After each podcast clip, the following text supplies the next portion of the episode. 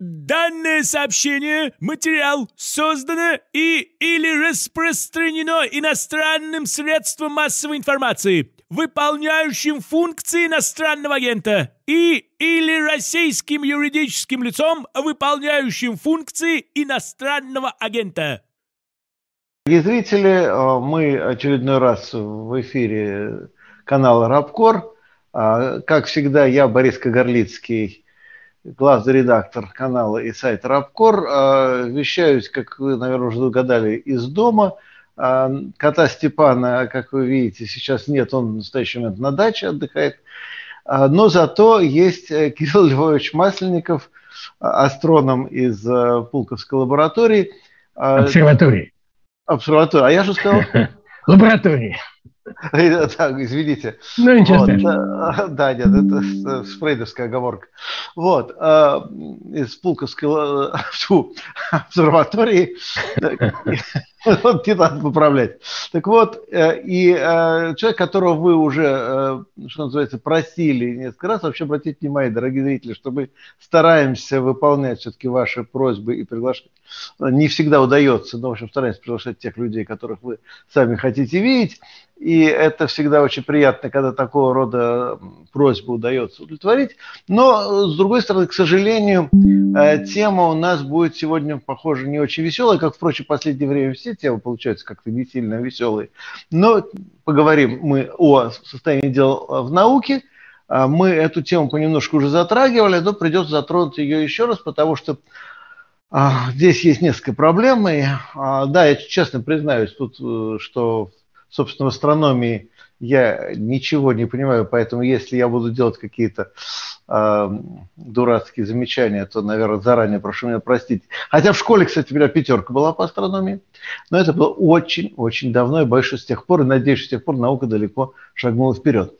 А, так вот, проблема все-таки у нас не в астрономии, проблема у нас в международных контактах – в том вообще, насколько наука, в том числе такая наука, да, как э, физика, астрономия и так далее, может развиваться в изоляции, насколько нынешняя наука может существовать в, так сказать, в рамках некой инерции накопленных знаний или накопленных э, парадигм, концепций, так сказать, ну, может быть, эта изоляция еще какое-то время позволит прожить.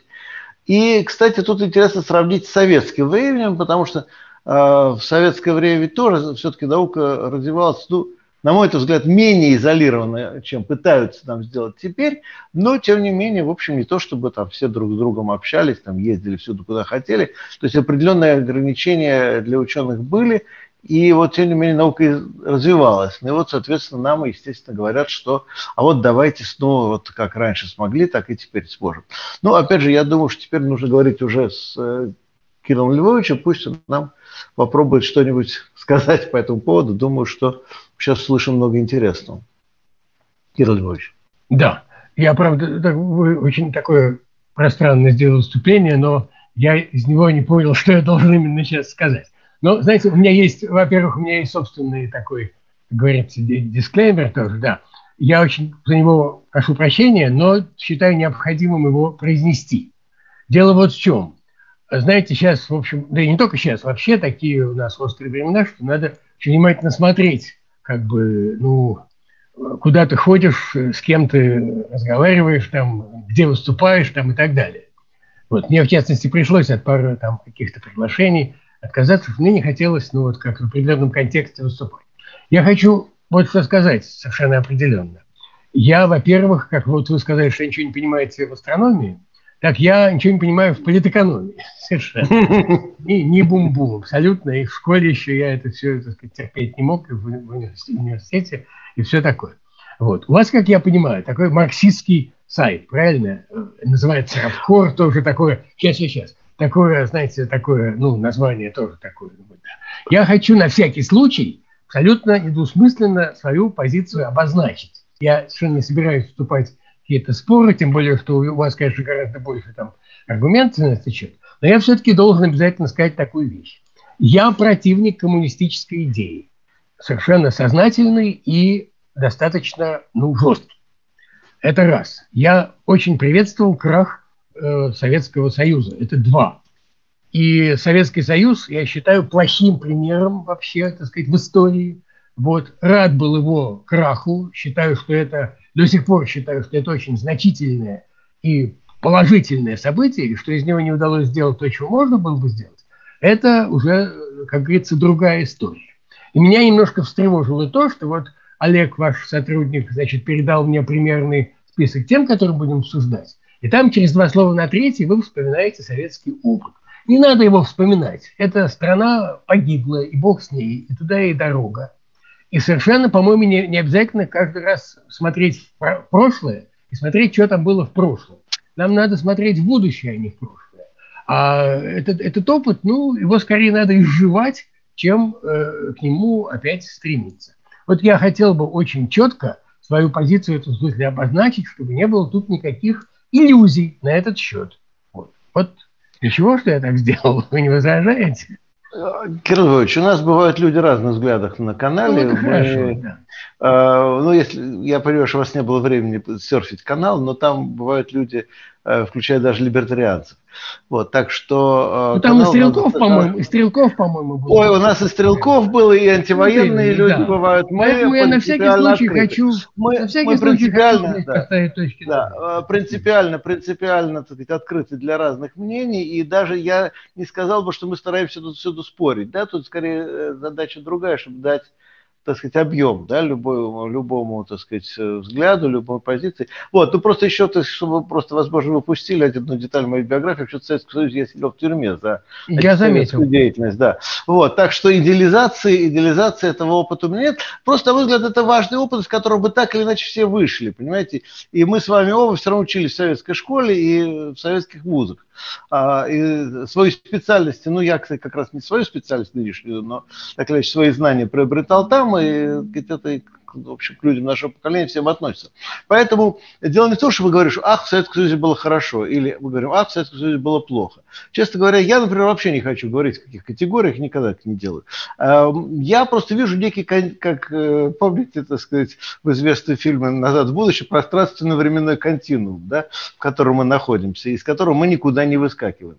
И э, это хорошо это или плохо, но континуум есть, да, то есть он, э, э, причем мы можем жить уже в таком совковом капитализме, но это отдельная тема. Так вот, э, давайте все-таки вернемся к тому, что нам действительно сейчас вот эти вот думские господа, причем, заметьте, не только из КПРФ, они могут быть из, из Единой России, там откуда угодно, говорят, что ну, что, в Советском Союзе жили в изоляции, сейчас будем жить, и давайте, значит, все будет хорошо. И наука наша разовьется и достигнет вершин невероятных. Вот, ну и я я говорю, что так не будет, но мне хочется услышать от человека, который что-то понимает в практике науки, а не только вот в абстрактных представлениях, что вот, наверное, так не должно быть, а они говорят нет, да? Они говорят, так и будет. Ну, мне кажется, так не будет, но вот попробуйте их разубедить. Хорошо, Меня я двух слова, конечно, могу по этому поводу сказать, но мне кажется, это такой достаточно ну, поверхностный момент, такой тризм. Конечно, во-первых, и не было э, как-то у вас проскользнуло, что в Советском Союзе была так сказать, великая наука. Не было никакой великой науки в Советском Союзе, и я могу привести общеизвестные примеры, совершенно такие, опять-таки, тривиальные. Неудобно об этом даже как-то и говорить. О том, как погибла генетика, о том, как э, э, значит, много, огромное отставание в области IT у нас получилось из-за того, что кибернетика была объявлена тоже буржуазной наукой – и так далее, и так далее. Вот. Так что, конечно, изоляция – вещь э, губительная для науки вообще, для фундаментальной науки в особенности. Тоже я, чтобы не быть тут, не выглядеть каким-то первооткрывателем, хочу сказать, что вот хочу посоветовать тем, кто нас смотрит, если кто-то нас смотрит, что э, посмотреть несколько дней назад был такой круглый стол, в котором участвовали очень такие гораздо более, что называется, значительные, чем я люди. Это, был Михаил Семенович, э, Михаил Сергеевич Гельфанд, был э, э, Сергей Попов из ГАИФа и э, Юрий Ковалев из э, ФИАНа того же, вот, филолог Иван Курилла. В общем, они все как раз разговаривали на эту тему об изоляции в науке и, в общем, довольно единогласно этот счет высказывались. Так что здесь мне как-то особо добавить нечего. Я могу только сказать, что ну, особенно вот в моей науке особенно сильно это чувствуется и будет чувствоваться, потому что в наблюдательной астрофизике сейчас огромное значение имеют инструменты и приемники. Большие телескопы, во-первых, и очень э, высококачественные приемники излучения, во-вторых. И то, и другое э, за последние годы у нас откатилось далеко назад. Когда-то действительно в советское время у нас был шестиметровый рефлектор, который был самым большим телескопом в мире этого класса. Вот сейчас он, я даже не знаю, находится в первой десятке, потому что там произошла на Западе принципиально э, ну, я бы сказал, такая принципиальная революция в этом смысле. Там научились делать тонкие гибкие зеркала, э, появилась так называемая активная оптика, адаптивная оптика, э, способы коррекции изображений, появление совершенно новых конструкций телескопов. Короче говоря, там просто заоблачные сейчас достижения. Ну, все об этом и так знают. Я говорю и о телескопе Джеймса Уэбба, который вот-вот начнет работать, и о 39-метровом гигантском, чрезвычайно большом телескопе, это его официальное название, э, который сейчас строится в Чили, в чилийских Андах, и э, принадлежит Европейской Южной обсерватории. Э, ну, в общем, тут можно очень долго продолжать. Вот эти, эти приемники, эти телескопы, они могли бы стать, ну, не совсем нашими, но мы бы получили бы к ним доступ. Да, получили бы к ним доступ. Тут вообще отдельная история с этой э, Европейской Южной обсерваторией. Это крупнейшая в мире астрономическая организация, э, которая вот уже ну, больше полувека находится на переднем крае астрофизики, в частности потому, что они вовремя сообразили, что надо строить в специально выбранных для этого местах э, новейшие и крупнейшие инструменты. Вот. И в силу ряда причин – в Советском Союзе, естественно, что значит, мы с ними не блокировались. Потом очень долго не находили денег на вступительный взнос уже в новое время, когда, казалось бы, это возможно. А вот, э, по иронии судьбы, 22 э, февраля произошло заседание Президиума э, Российской Академии Наук, которое было специально посвящено развитию астрофизики в России. Вот. И на нем выступил Юрий Юрьевич Балега, э, вице-президент Академии наук, который, собственно говоря, представил картину вот, на ближайшие годы нашего развития. И э, я с изумлением и с восторгом увидел, как первым пунктом там было вступление в Европейскую Южную обсерваторию. То, чего, собственно говоря, давно уже хотелось бы, чтобы это случилось. И вот вроде бы это уже должно было случиться – и через два дня, сами знаете, что произошло после этого. Вот, и, конечно, сейчас никто об этом уже не вспоминает. Вот. Э, так вот, от всех этих инструментов мы теперь отрезаны, от, все, от всей этой техники мы теперь изолированы. И если теоретики, наверное, не особенно еще как-то ну, будут задеты этим, э, ну, этим изменением, потому что теоретикам, в общем, ничего не надо, кроме доступа к журналам, а он все-таки э, есть, остался, к доступу к базам данных, они тоже остались. И, собственно, головы, компьютеры, карандаша, больше ничего не нужно. Но вот наблюдатели, им, конечно, нужно много чего. И вот этого много чего у нас довольно долго еще не будет. Вот. А вот что с э, азиатскими коллегами? Потому что ну, сейчас же нам объясняют, что, ну как, ну бог с ним, с проклятым Западом, а, а вот э, а, а Китай, там, а Индия, не знаю, китайцы, наверное, что-то делают, тоже ведь, наверное... Ну, во-первых, надо сказать, что, да, да, что э, наши восточные коллеги, в этом смысле они, к сожалению, все-таки не очень далеко ушли. Э, в Китае нет очень крупных инструментов. Там есть знаменитый 500-метровый радиотелескоп неподвижный, э, который такой рекордсмен, этот самый ФАСТ. Но эм, он, э, во-первых, один такой. Вот. А, а, ну и, в общем, в этом смысле не, не, не сильно мы как бы э, можем на что-то рассчитывать. Вот. Эм, тут э, случайно я поучаствовал в таком мероприятии. У нас же в Пулкове э, была в советские времена э, станция на Памире. Была высокогорная обсерватория. Вот, э, это была общая экспедиция Пулковской обсерватории Института космических исследований. И надо сказать, что это э, исключительно благоприятное место именно для наблюдений в миллиметровой и субмиллиметровой области. Это на высоте 4 с лишним километра э, в Восточном Памире, э, одно из самых сухих мест на земном шаре. То есть, в общем, очень похоже по своим параметрам на э, Плато Чахнантер в чилийских Андах, где находится знаменитый, э, знаменитая решетка Альма. Это 66 12-метровых антенн э, миллиметрового диапазона. Это, собственно говоря, это крупнейший сейчас в мире астрономический проект наземный. Конечно, космический еще дороже, но вот в мире это сейчас самый дорогой, самый крупный астрономический наземный инструмент. Вот на Памире условия очень похожи на то, что э, происходит там. И в нашей экспедиции был индийский коллега, который, значит, вот тоже, э, ему тоже показали это место. Вот. Э, дело в том, что, да, э, значит, эта станция теперь попала в распоряжение Института астрофизики Таджикской академии наук. Теперь эта станция принадлежит Таджикистану.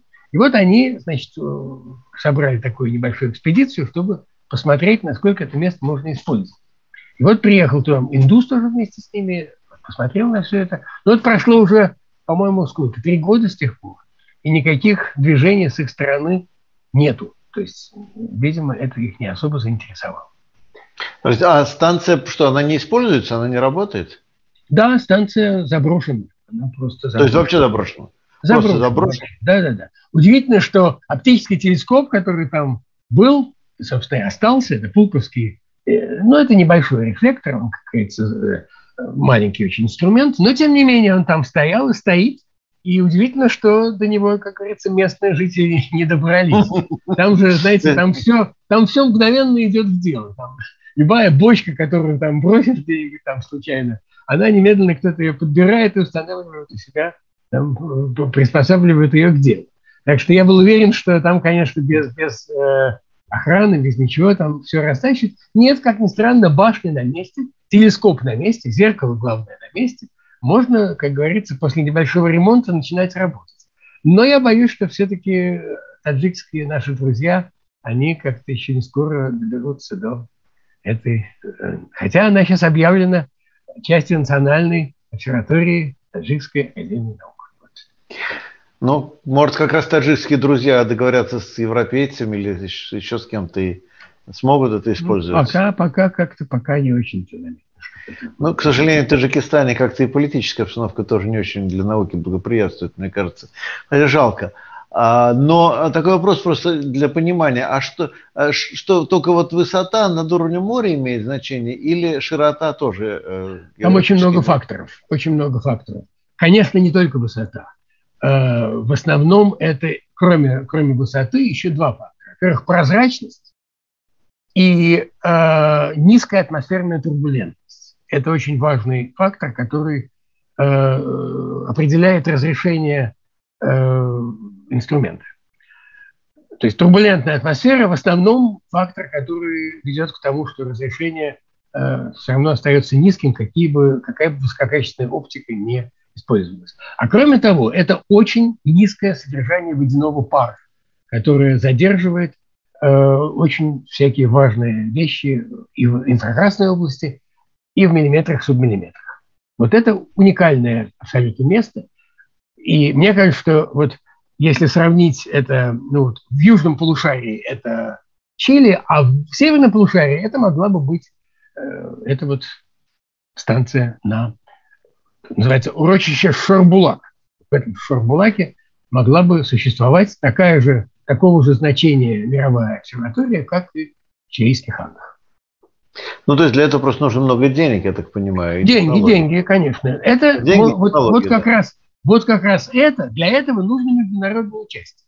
Потому что Альма, о которой я только что сказал, это, конечно, продукт широчайшей международной кооперации. Это Соединенные Штаты, это Япония, это Южная Корея, это Европейская Южная обсерватория. Это четыре основных таких значит, игрока в этом деле.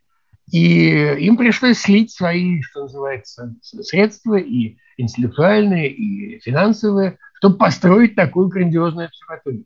Ни одна страна мира, даже Соединенные Штаты, не могут себе этого позволить. Так что, в принципе, такие проекты без международных операций, неважно, с Западом, с э, пришельцами, кем хотите, они невозможны. Невозможно. Это надо ясно понимать. Не знаю, Россия, не Россия. Во всем мире это, это абсолютно неизбежный э, момент. Международная кооперация, она просто, как говорится, must.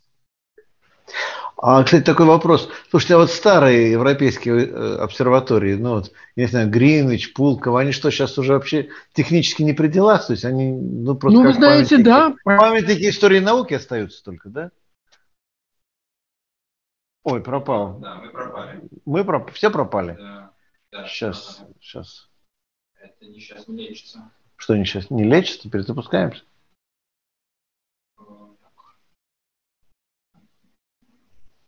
Я не знаю, ну, так.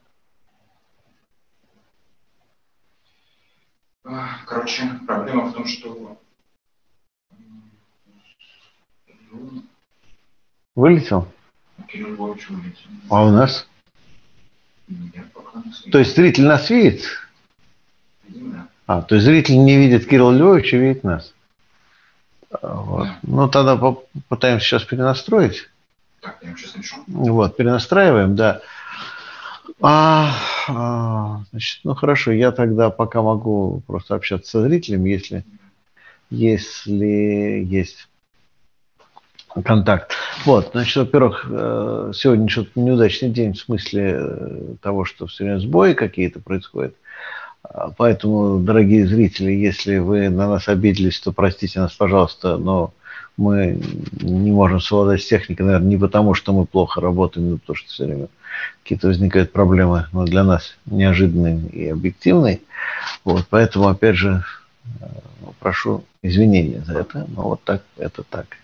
Вот. Во-вторых, э, хочу сказать, что у нас будет еще некоторое время э, вот, я, я много новых будет. гостей. Что, простите, Олег? Я скрыл картинку, но вас слышат гости. Гость, меня сл- гость слышит? Э, Зрители. Зрители. Да. Вот, то есть э, скажу, что у нас будет в ближайшее время еще э, целый ряд новых э, гостей, в том числе э, таких, э, о которых мы с вами договаривались, вы сами, вернее, просили, Ну, например, Ася Казанцева будет у нас в ближайшее время, но не знаю точно дату, не могу сказать, потому что тут есть некоторые проблемы вообще с датами, бывают трудности, потому что ну, люди говорят, вот там, могу такого числа, потом говорят, ой, не могу, да, переносится. Вот. А, ну, у нас будет э, специалист по лженауке э, и антропогенезу Александр э, Соколов, которого тоже вы просили. Он будет, кстати, живьем, хотя он не москвич, он будет живьем у нас на студии.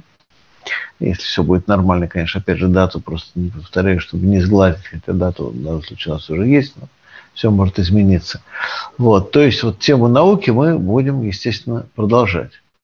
Вот. Ну, а, опять же, что а, касается э, политических э, стримов, то ну, мы очень планировали, например, Мишу Лобанова снова позвать, он очень просится снова прийти, снова поговорить, в том числе про предстоящие муниципальные выборы, насколько вообще велики шансы, насколько возможно эти муниципальные выборы успешно провести. Но последний, конечно, большой вопрос, но именно поэтому можем мы ему эти вопросы задать и спросить, что он думает. Но, но, вот к несчастью, когда мы уже договаривались о конкретных датах стрима, тут вот э, взяли и э, арестовали Лобанова на э, 15 суток э, за э, буквы, которые висели у него э, на балконе, э, на, на балконе, по-моему, да, э, вывесили они э, буквы, которые складывались в словосочетание «нет войне».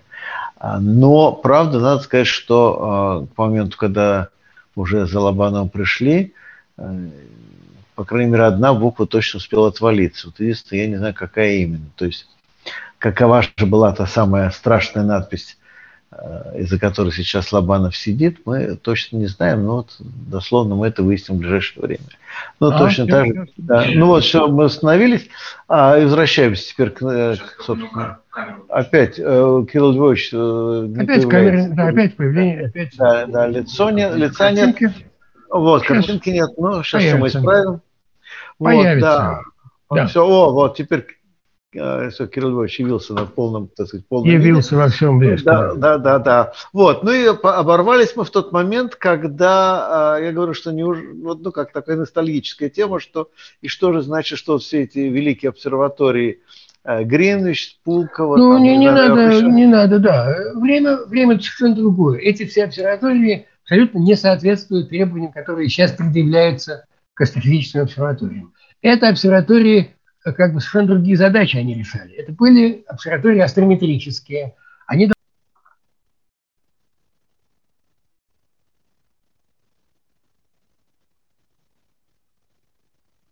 Угу. А, ну, да. Что такое? Слушай, просто день, да, день обломов.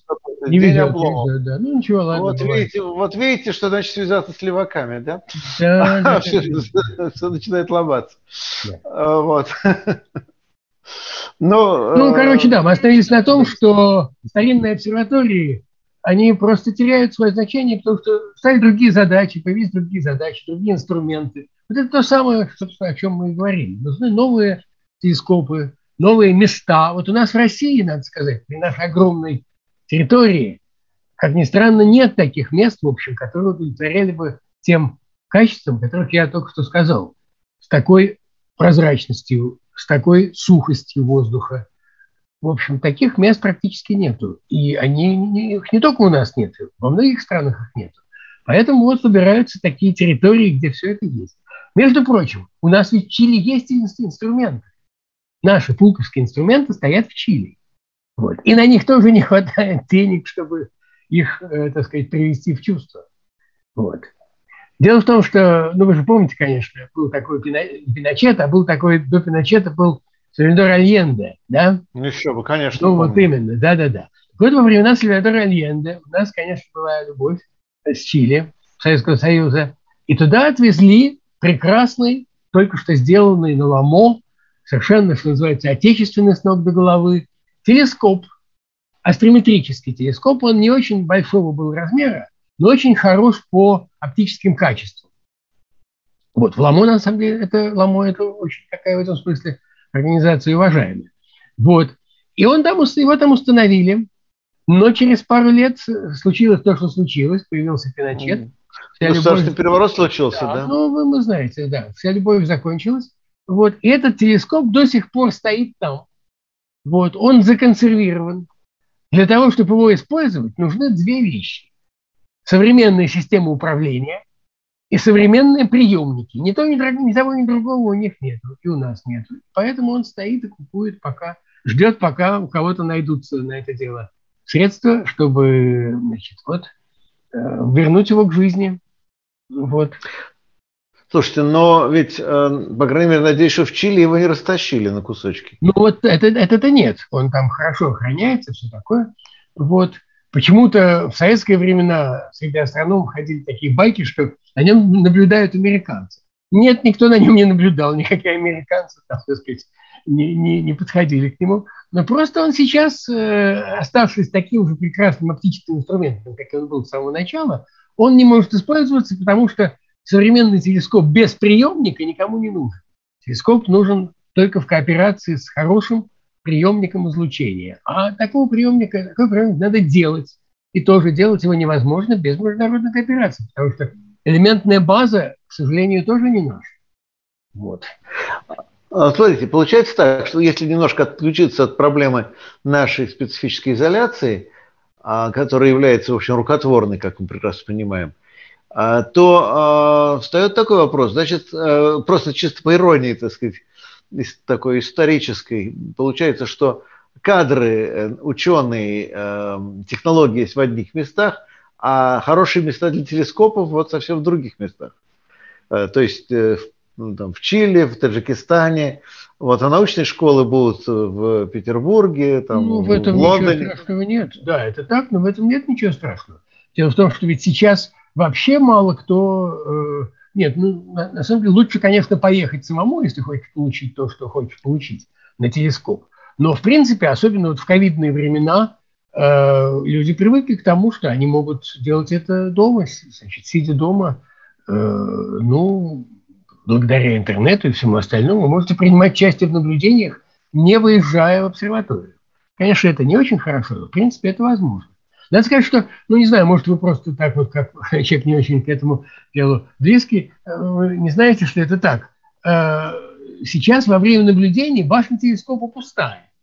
Там нет ни одного человека. Телескоп сам ходит, смотрит куда надо, направляется. Вот, вот наш пулковский большой рефрактор – оставшийся в Пулкове большой инструмент, который работает и сейчас, э, он автоматизирован полностью. Человек нажимает кнопку один раз, так сказать, вечером, когда наступает темнота, он нажимает кнопку «Пуск», и все остальное телескоп делает сам. Он сам открывается, наводится, фотографирует все, что надо, переводится на другой объект, и так до, до утра, пока не наступает рассвет, тогда он точно так же сам укладывается в горизонт, закрывает купол и засыпает. Вот так сейчас происходит работа. Поэтому ничего страшного, что специалисты в одном месте, а телескопы в другом. Это нормально.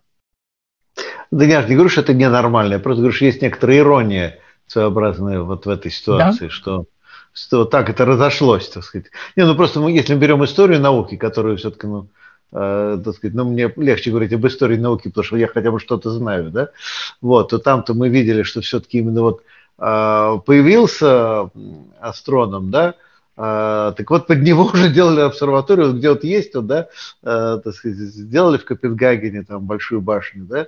Э, я не знаю, как Кеплер работал, но тоже, наверное, сказать, он вот, где мог, так сказать, там, где-то сидел, там Коперник сидел тоже у себя на, где-то на башне на монастыре, да. Ну, Коперник вот, вообще есть, работал без инструментов, у него не было телескопа. Тогда то есть вообще даже, даже телескопа не было, ничего не Нет, было, да? ну а что, это...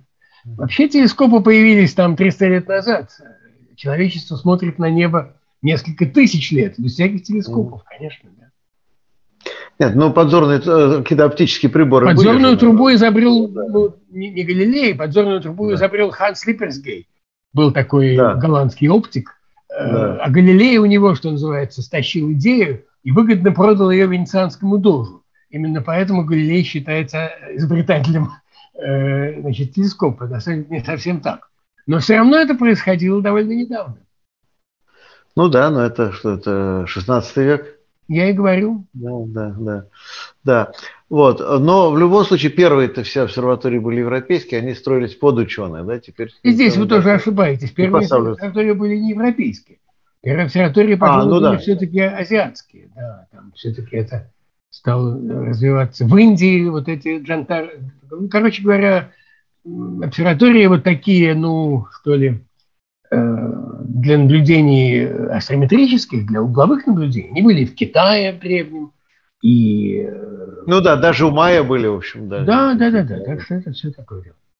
Ну, а это было ли это обсерваториями в современном понимании? Ну, в каком-то просто... смысле, да, это были места, где наблюдали за движениями светил. Другое дело, что они, у них была другая техника и другие цели измерение времени и измерение э, координат, ну и предсказание судьбы, как известно. Ну, это да.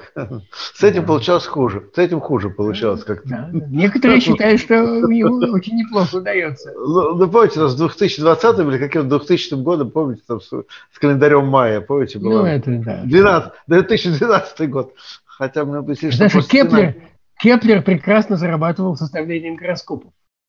Ну да. Ну, с другой стороны, да. Но ну, это примерно то же самое, как зарабатывать сейчас рекламой, э, находясь примерно, да, в медийном пространстве. Да. Да. Вот. Но я думаю, что сейчас, наверное, все-таки у нас подошли вопросы уже от зрителей. Олег, есть вопрос от зрителей? Ну, в принципе, есть. Давайте тогда включаем зрителей потихоньку.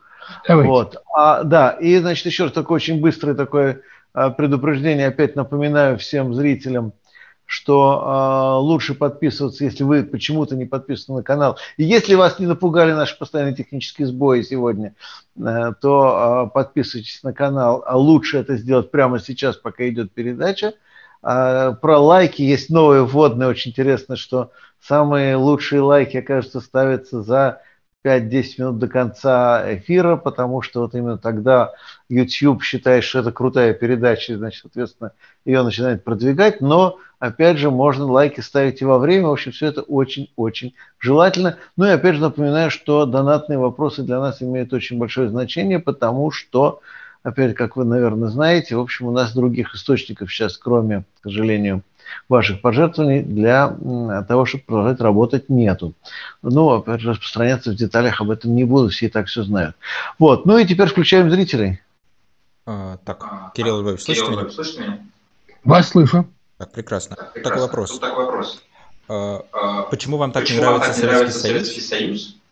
Вот, если... Ну, не, не, как не, почему? Не, не я в нем прожил 40 лет. Не до конца. Я в нем прожил, да. Кирович, дайте дать Олег закончить вопрос, а, окей, потом... окей, да, да, да. Почему вам не нравится Советский Союз, если большинство э, побед в изучении космоса как раз были в Советском Союзе? То есть первый спутник, первый космонавт и так далее.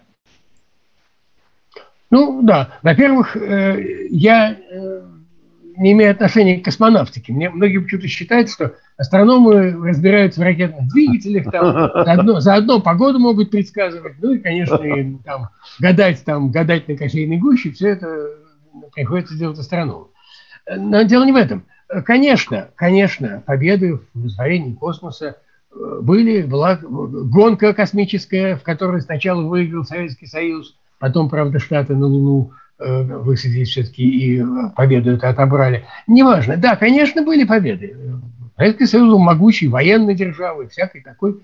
Но Советский Союз был изначально, ну, как вам сказать, ну, ну это было царство вранья, общего, полного, всеобщего вранья. Царство, в котором э, царство вранья и несвободы. Это был такой, я бы сказал, ну, был такой социалистический лагерь. Вот это был лагерь, в котором надо было жить. И, в общем, э, с моей точки зрения, это было очень похоже на, на, на настоящий лагерь. Вот.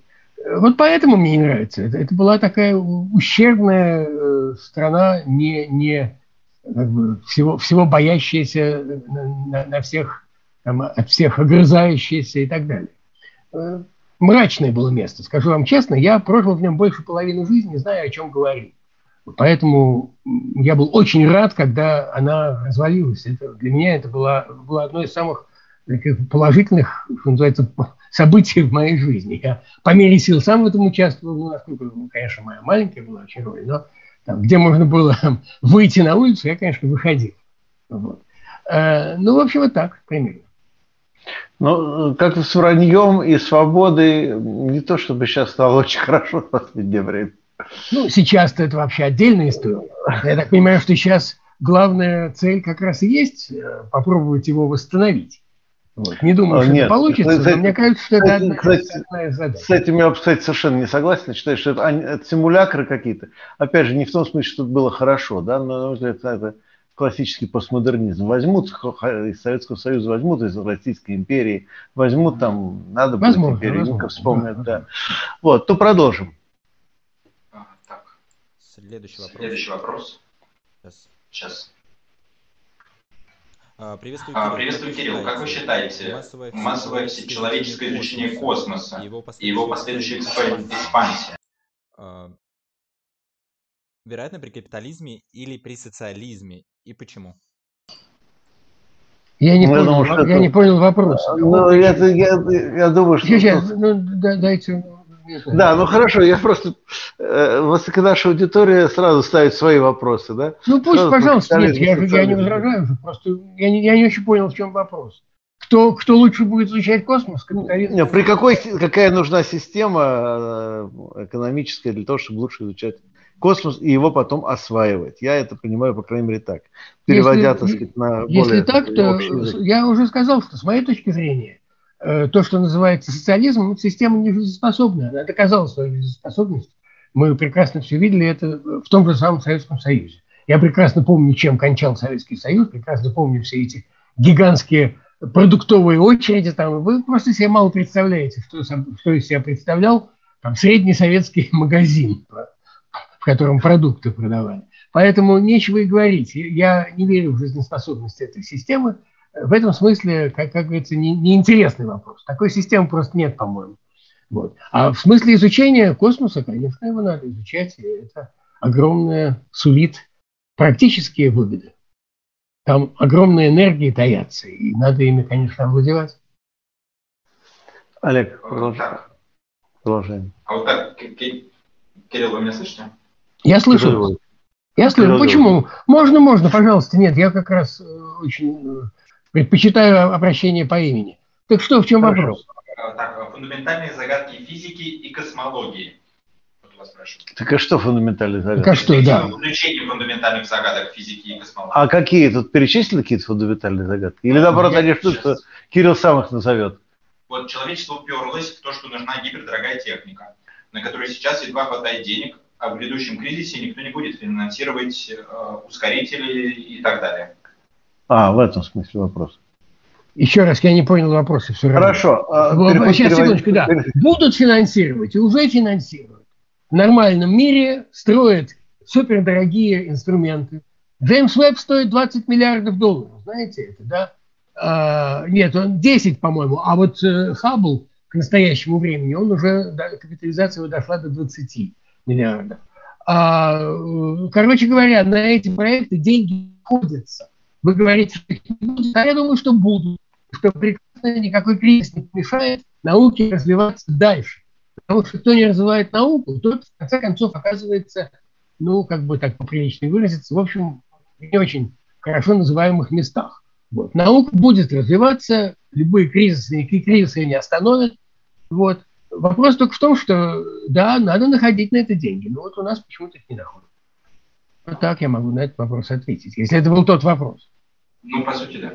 Ну, по сути, видимо, да. Я, наверное, немножко, я от его немножко по-другому понял, но, но суть примерно в этом, да, что, э, э, короче, нас, насколько да, наход, будут находиться ресурсы. Но тут проблема, я так немножко в другом. Я так понял, что вопрос еще имел в виду, что э, мы упираемся в такие задачи, которые могут решаться только... Да, да сейчас.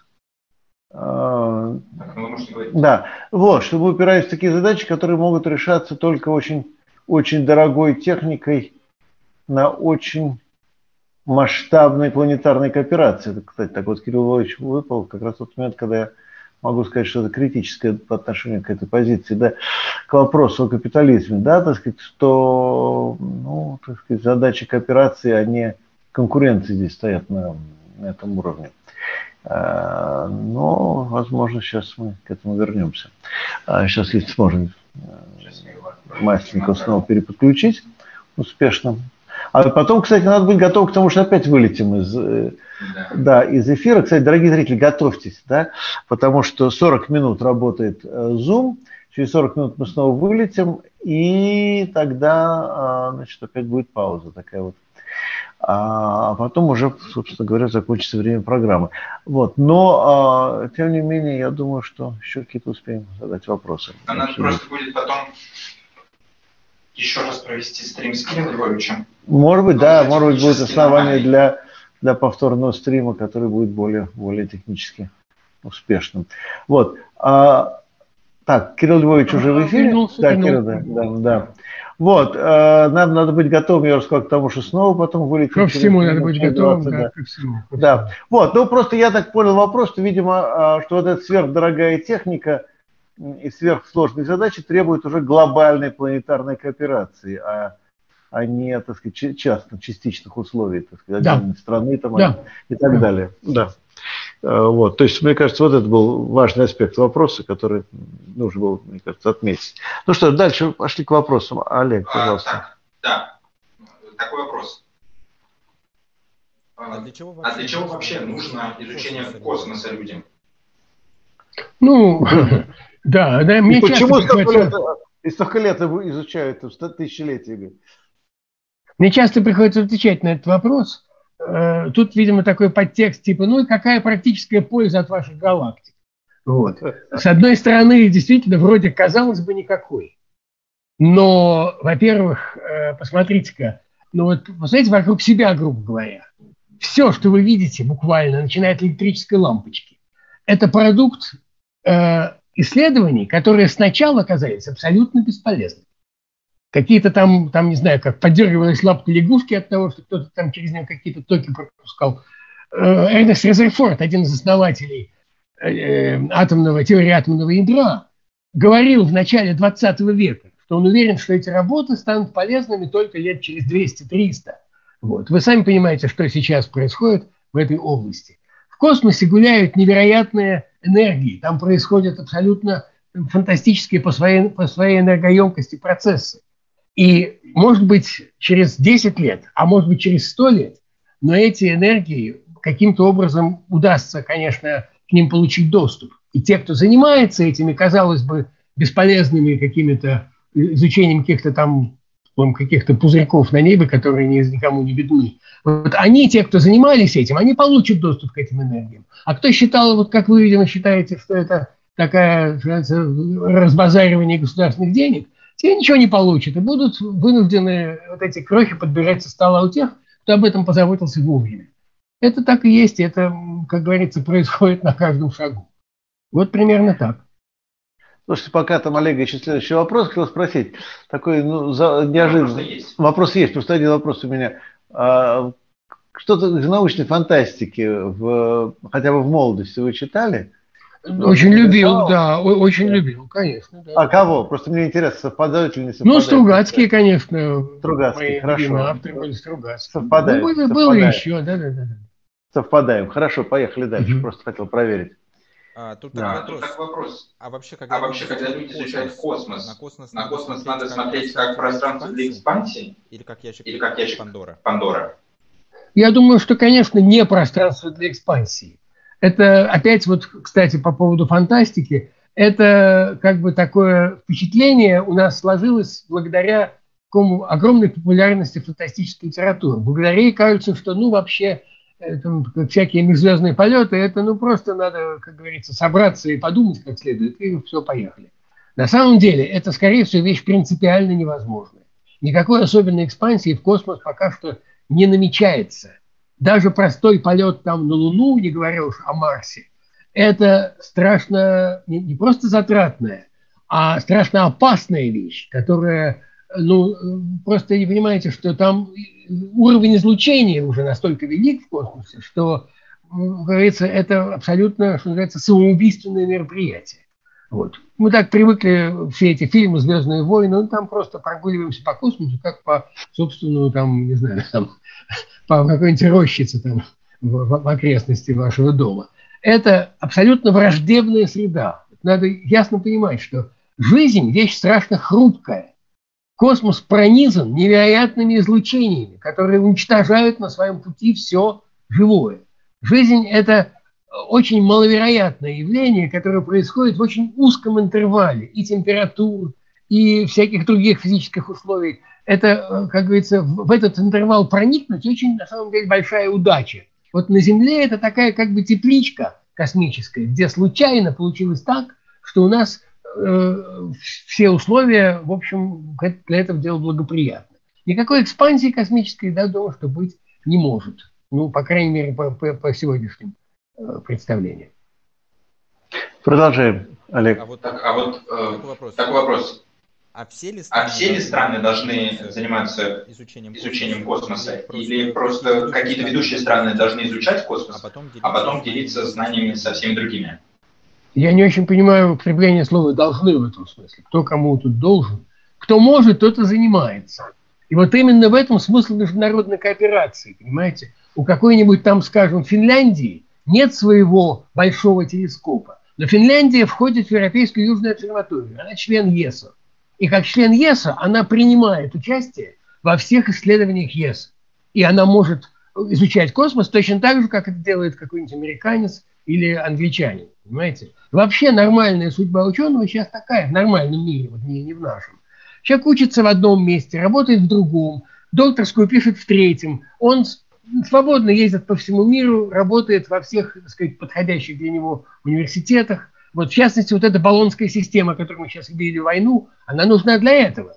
для того, чтобы, если вы закончили университет там где-нибудь там э, в, э, в Страсбурге, вы могли бы продолжать работу в Рио-де-Жанейро, например, или еще где-нибудь. Никто не стал бы задумываться, как у вас диплом годится для этого или нет. Надо вам доказывать, что вы что-то понимаете или нет.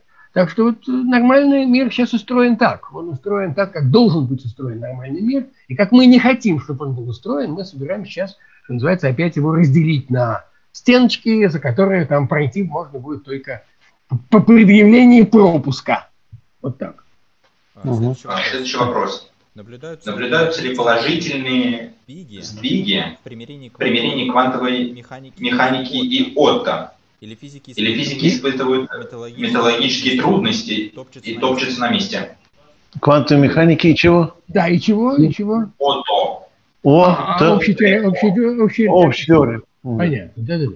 Ну, как общая теория относительности. Общая теория относительности, насколько я понимаю, вещь достаточно законченная. Она, что называется, такое, ну, великолепное произведение, которое, в общем, стоит на своем э, краеугольном месте.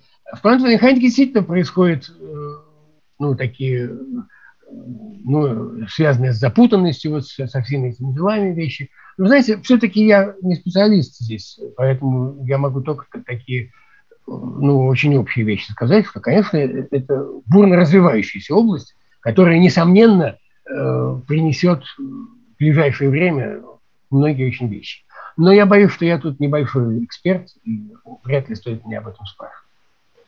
А, продолжаем, Олег. Тут вот, Тут вот зрители спрашивают, вот вы в, вот вы в предыдущем ответе привели пример, привели пример Финляндии, в которой входит вот это международное сообщество научное. А какие-нибудь а какие африканские страны, типа Зимбабве, там, ЮАР или, или что-то из э, Центральной Африки, Центральной Африки они входят, они входят какие-то? И вообще в Африке происходит изучение космоса? Изучение космоса?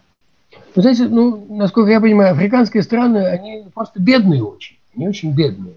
И там и студентов мало, и людей, которые могут позволить себе заниматься наукой мало – все-таки это бывает в обществах, которые достигли определенного все-таки такого этапа развития.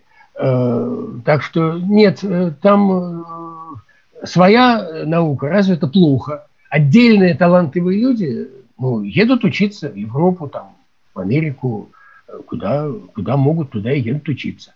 А дальше, если они интегрируются в эту систему, хватает у них для этого мозгов, то хорошо, не интегрируются, ну что, возвращаются обратно к себе домой. Примерно так. Ну, ну, тут и проблема, значит, ну, все-таки эти народы тоже должны как-то иметь доступ к знаниям человечества. Никаких, то, да, знания открыты для всех.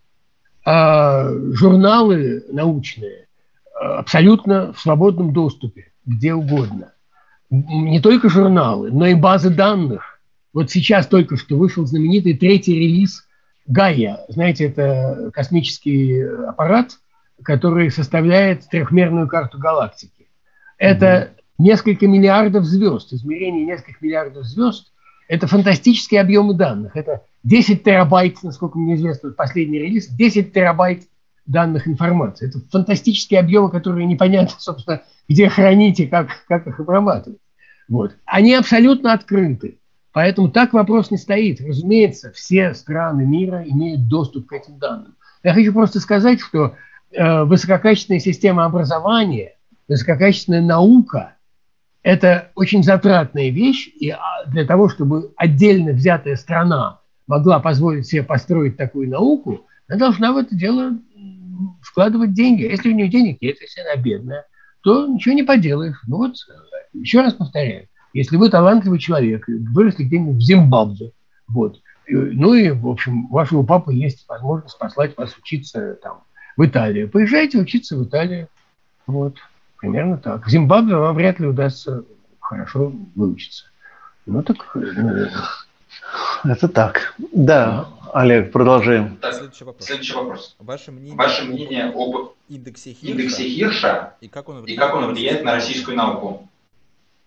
Знаете, я, опять-таки, квалифицированного ответа наверное, не смогу дать. Это отдельная область науки, наукометрия.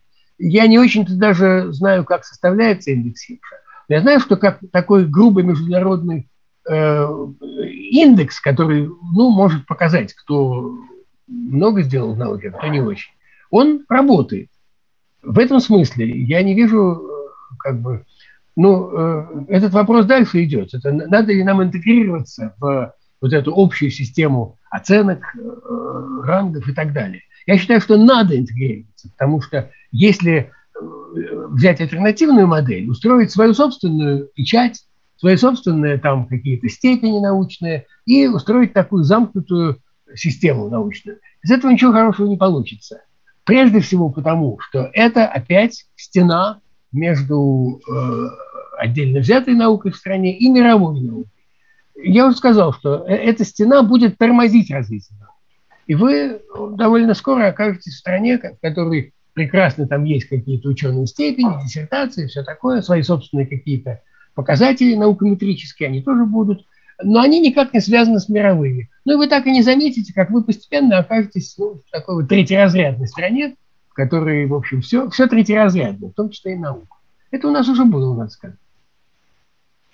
Олег. Так, пока, так, не, отвалились, пока не отвалились, следующий вопрос. Следующий вопрос.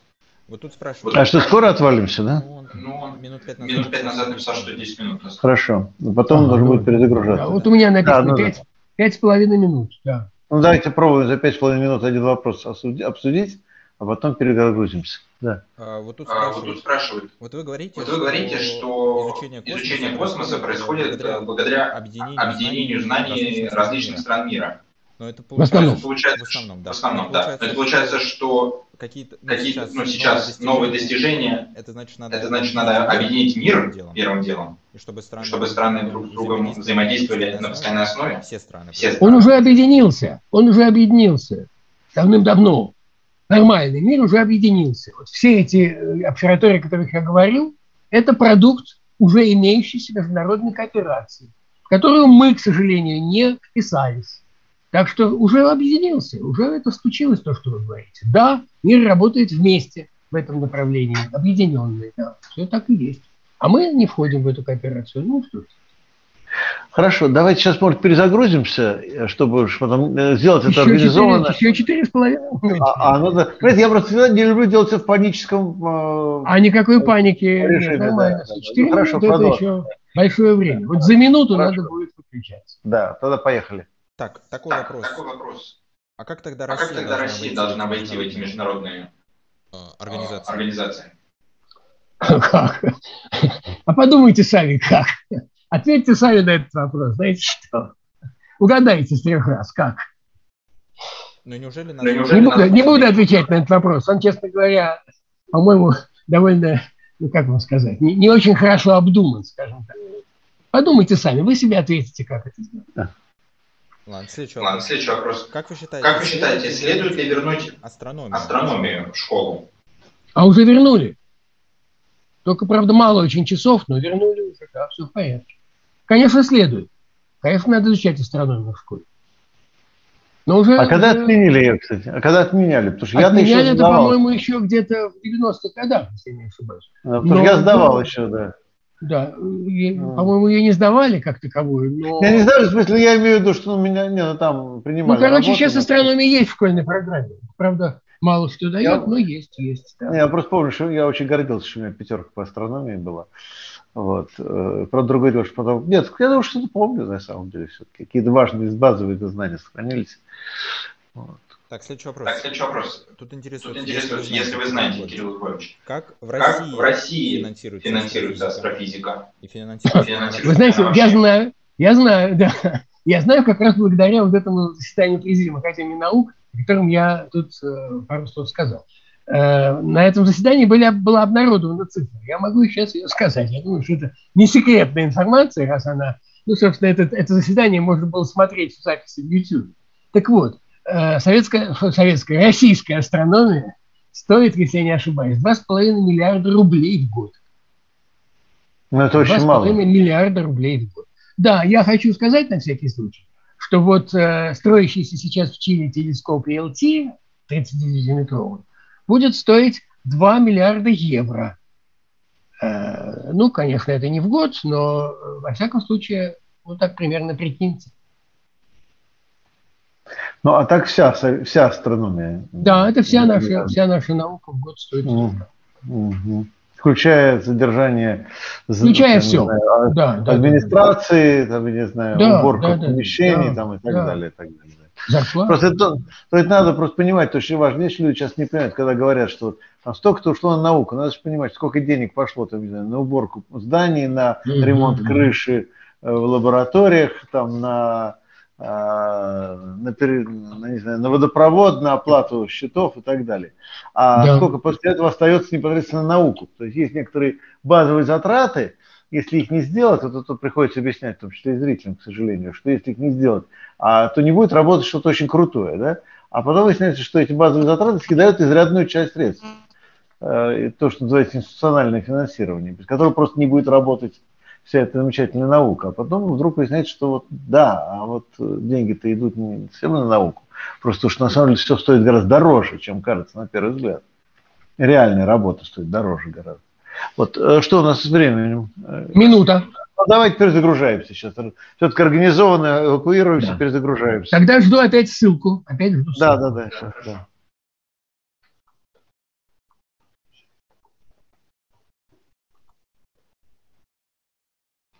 Так, сейчас. Да, и слушай, видит, все в порядке. Все. Вот обратите внимание, когда организованно происходит э, реорганизация, то результат гораздо лучше. То есть мы, да, мы, вот сейчас лучше, да. Спокойно, спокойно, тихо. Видишь, вот еще через часик мы бы вообще Да, все будет просто замечательно. Вот, ну хорошо, у нас, тем не менее, еще вот эти самые 40 минут, если вы не возражаете, мы продолжим. Давайте, да. Вот, да. И, э, итак, э, Олег, продолжайте вопросы, пожалуйста.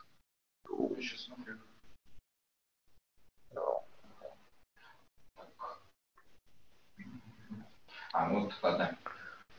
А вот такой вопрос. А, вот такой вопрос. а у каких-то, а каких определенных, определенных российских, российских ученых, ученых есть доступ, есть доступ до этих мировых, мировых э, телескопов, телескопов там, до мировых организаций, которые занимаются изучением космоса? Или сейчас вообще Тут такое дело.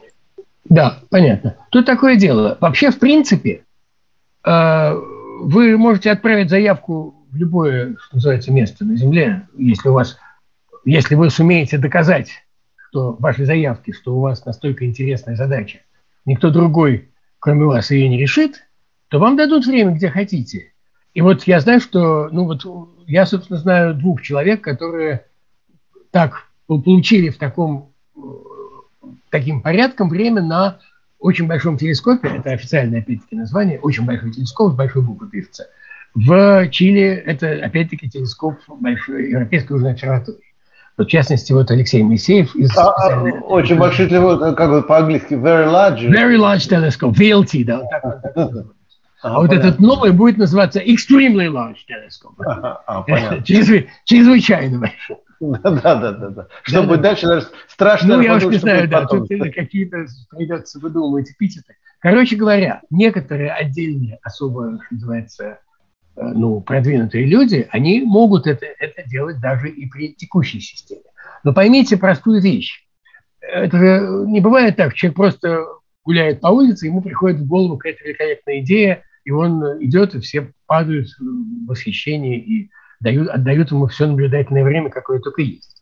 Такие работы происходят в рамках определенных институтов, они происходят в рамках определенных школ. Если ваша школа не входит в эту вот как бы систему, которая оперирует этими инструментами, то вам довольно трудно будет туда пробиться.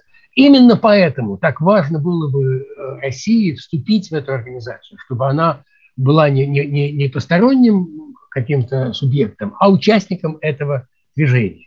Именно это и э, позволит получить доступ к, к инструменту. Ну, примерно так. Дальше вопросы? Да, следующий вопрос. Да, следующий вопрос. Э, тут интересуется, интересуется когда, когда происходил, происходил большой, взрыв. большой взрыв? Какие цвета, Какие были, цвета в были в космосе? Желтый, красный. Что было там? Когда произошел большой взрыв? Когда произошел большой взрыв, никаких а цветов.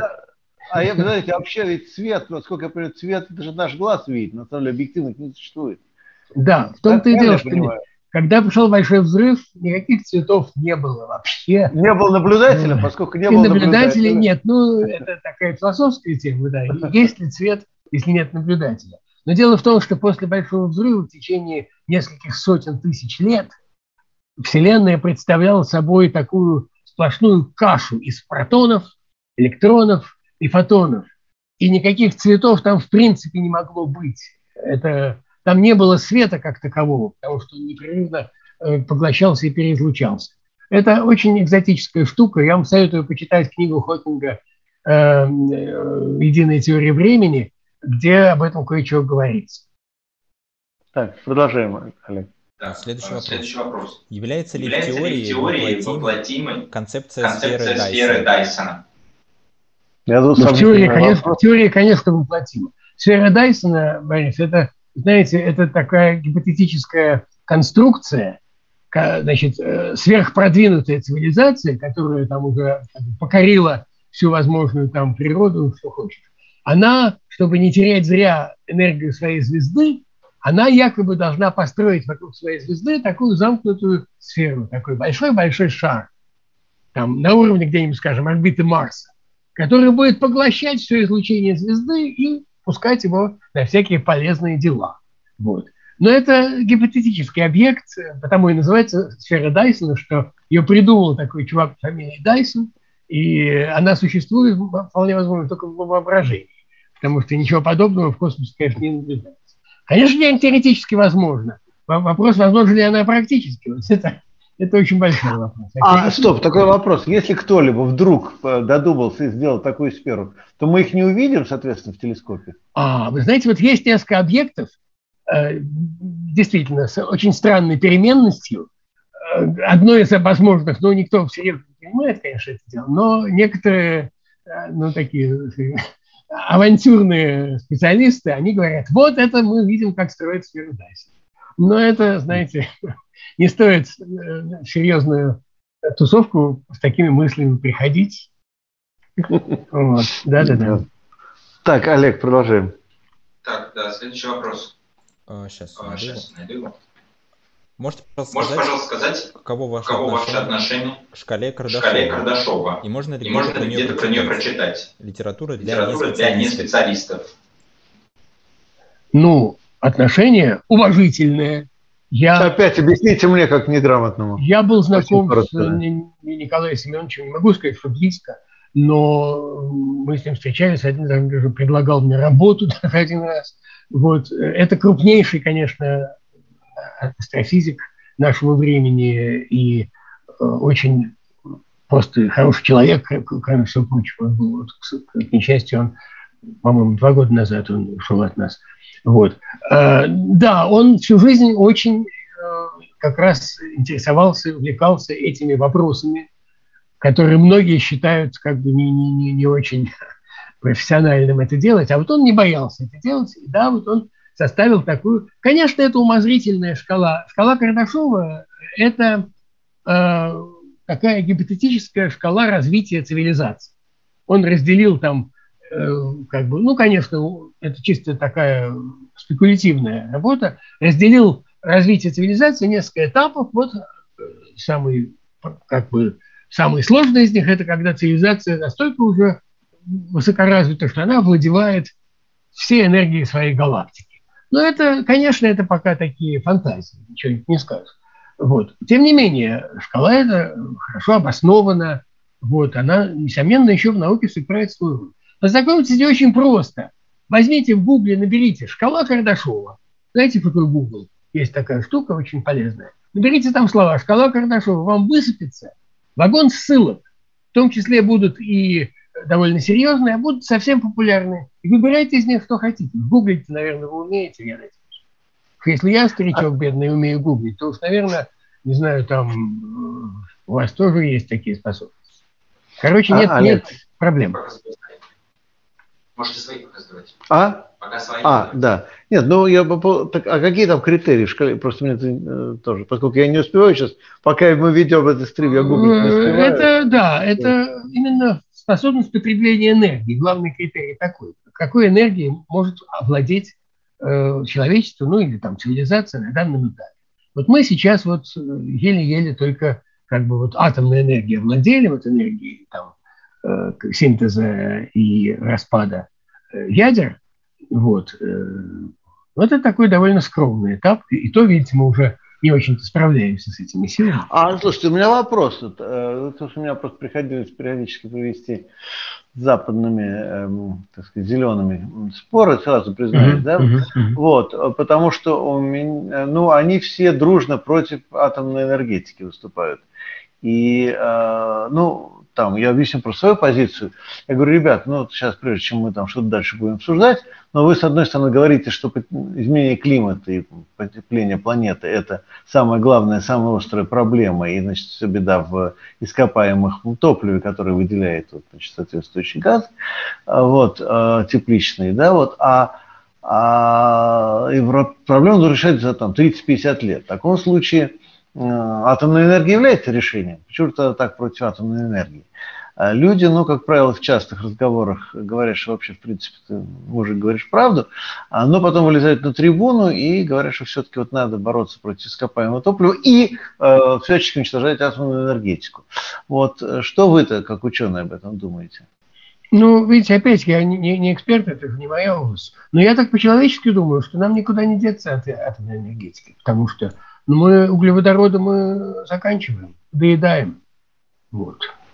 Ну, кстати, строго говоря, есть теория, что мы, есть теория, что мы их отнюдь не доедаем, но, но дело-то не в этом. Дело не в том, доедаем ли мы их, да, а в том, так сказать, что атомная энергетика эффективнее. Эффективнее, конечно, да-да-да. Я думаю, что за, за термоядом э, будущее. Ну, я думаю, что довольно скоро должны все-таки эту проблему решить. А почему до сих пор не решили? Ну, это технически очень трудно. Там же очень неустойчив, неустойчивая плазма, все это надо как-то удерживать и все такое. Это э, реакторы типа Токамака, вот эти, ну вот угу. термоядерные реакторы, не, да. не, не построенные на распаде, ну вот, которые, ну там, используются в электростанциях там и так далее, а именно на синтезе да, да. атомов. Да-да-да. Ну так э, это технически гораздо труднее сделать. Там очень сильные нужны магнитные поля, и все это ну, трудно удерживать. Э, ну, экспериментальные же токамаки. Экспериментальные же токамаки работают давно, а почему-то... Нет, они на самом деле, ну как работают? Это удается там на несколько секунд или минут удерживать. А, понятно. Да, а потом все, да? Конечно. Угу.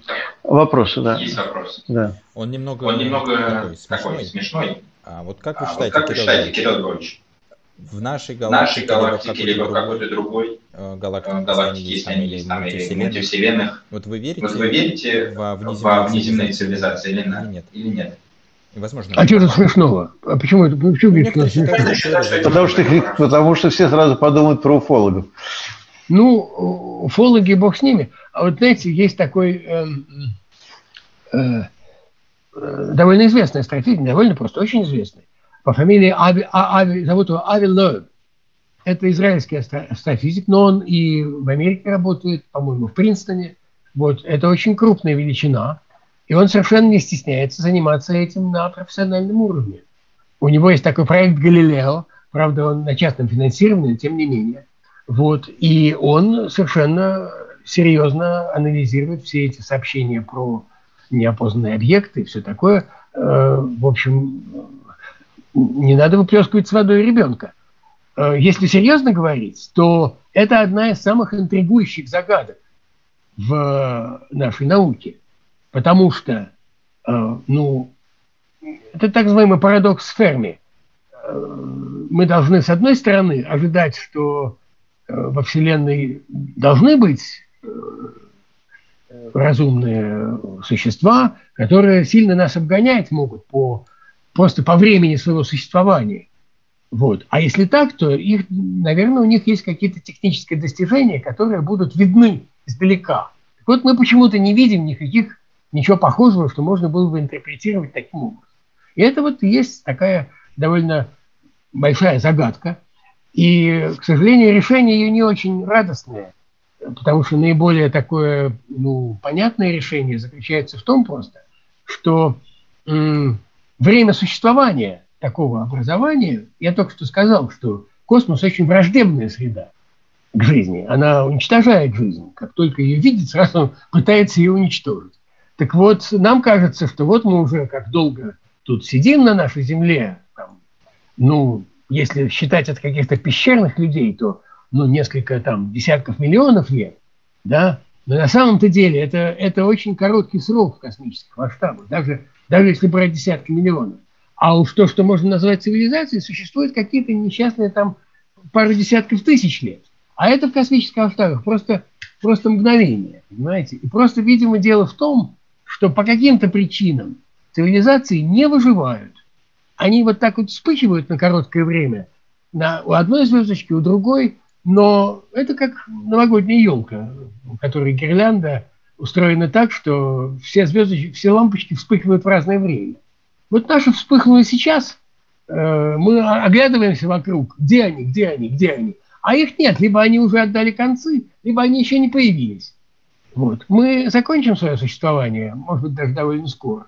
А в это время как раз загорится другая лампочка на другой звезде. И тоже они будут оглядываться, а где, где, где, где еще какие-то, почему их нету. А просто потому, что они вот так вот загораются на очень короткое время. Хотя им самим кажется, что они надолго загораются. Это им кажется так. Вот примерно такое мрачное э, пророчество. Извините. А более, более оптимистического варианта нет? Это как в ну. известном анекдоте. А другого глобуса, другого глобуса у вас нет. Да, вот другого глобуса, к сожалению, нет. Да. Это, может, чем мне хочется подумать, может, они просто не хотят с нами знаться. Ну, они, может, не хотят, но, понимаете, мы бы могли бы все равно их как-то по косвенным признакам видеть. Дело в том, что Землю довольно издалека сейчас видно. Благодаря не оптическому, конечно, а всяким э, излучениям в радиодиапазоне. Угу. Земля довольно много, благодаря человеческой деятельности, довольно много излучает в радиодиапазоне. Она заметна была бы, по крайней мере, за пару сотен световых лет она была бы видна. Ну, конечно, это происходит еще меньше в космических масштабах, там, всего там лет сто происходит. Но, ну, представьте, что мы еще лет тысячи там проскрипим вдруг. Не знаю, не, не будем бросаться бомбами направо и налево, как некоторым хочется очень. Ну, даже если побросают бомбы, так это тоже даст довольно большой сигнал излучения. Ну, это будет последний сигнал. Это было По крайней мере, поучительный. Поучительный. Да, поучительный конечно. Да, да, продолжим. А, тут такой вопрос. Вот Сейчас. Сейчас э, был опыт, был опыт объединения, объединения нескольких, нескольких телескопов, телескопов мировых в один, мировых такой, в один такой единый. Вот, да. А вот, а вот, а можно, вот, ли, то можно ли то же самое а, провернуть, провернуть со, спутниками, со спутниками, которые вокруг, которые вокруг Земли, Земли летают? Не только можно, но это сделано. Это сделано было, да. Это сделано, кстати говоря, было нами. Это вот один из таких моментов, которым можно гордиться. У нас был космический аппарат э, радиоастрон. Вот. Это из серии тех же космических аппаратов, которые вот сейчас это спектр рентгенгамма из той же серии, где вот немцы выключили телескоп Ярозита. Так вот, лет 10 назад примерно он был запущен, я точно не помню, но не то в 2011 году, не то в 2012, был запущен российский корабль «Радиоастрон». Это был радиотелескоп, 10-метровая антенна, которая в космосе развернулась и, значит, начала вести радиоастрономическое наблюдение. И она объединилась с наземными телескопами, и получился радиоинтерферометр гигантской совершенно базы, около 400 тысяч километров. Так что это сделано и получены очень интересные результаты, в частности, в центре галактики, вот в нашей тоже они, они наблюдают в центре галактики. Вот, так что это сделано. А, так, так продолжаем. А, в каких, а, вузах, в каких сегодня, сегодня лучше всего учат, всего учат математики и физики в России? в России? Ну, вы знаете, я ничего нового не скажу. Это Московский университет, это физико-технический институт. Если в Петербурге, то это Санкт-Петербургский университет, это Политехнический институт в Санкт-Петербурге. Вот, пожалуй, вот, вот в таких. Москва, а за, предел, за пределами Москвы и Питера ничего? То есть какой-нибудь Новосибирск? Нет, есть, конечно, хороший университет, но просто я там не так хорошо знаю. И не могу... Я вот про такие школы научные, э, не то что научные, а образовательные, просто я, я не хочу никого обидеть, просто я боюсь, что может быть, мы просто не очень известно. Угу. Так что извините. Олег. Вопрос, Вопрос из жизни. Из жизни Как вы попали, как в, вы попали в астрофизику и что повлияло, и что повлияло на, ваш выбор? Ну, вы знаете, тут я тоже не могу особо ничем таким вас удивить. Я, э, понимаете, тут скорее интересно не как я попал, а как я в ней остался. Вот это гораздо труднее бывает, чем попасть. Имейте в виду, я так чувствую, что это, этот вопрос задал, может быть, человек молодой, который собирается сам что-то планировать такое, да? Тут я хочу сказать, что как бы поступить учиться не так трудно. И даже закончить потом университет, в общем, тоже довольно разрешимая задача. А вот что делать дальше, особенно в нынешней ситуации, вот это трудный вопрос, к сожалению. И на него легкого ответа нету. Это большая конкуренция, это не очень хорошие условия работы, особенно вот опять-таки сейчас и у нас. Это, э, короче, эта система для того, чтобы она работала, снова требует международной кооперации, на этот раз уже на уровне э, учебных заведений. В мире такая система построена, отработана. Но тоже это не значит, что нам это легко. Понимаете? Для того, чтобы получить хорошую работу, защитить хорошую диссертацию, э, получить хорошие инструменты, на которых будете работать, вам надо работать, работать и работать просто как Бобику, не знаю, как, как у нас говорят, как папе Карло есть такое. Не знаю, сейчас так говорят или нет. Но... Говорят, говорят. Говорят. Ну, короче говоря, надо работать со страшной силой. Вот. И если будете работать, если... а это может только в том случае, если вы будете любить дело, которым вы занимаетесь. Если у вас будет к этому делу страсть и ну, кое-какие способности, э, то, конечно, успеха добиться можно. Но я повторяю, успеха добиться можно, если для этого есть вот такая вот единая международная система. Если ее нет, то вряд ли все это хорошее получится.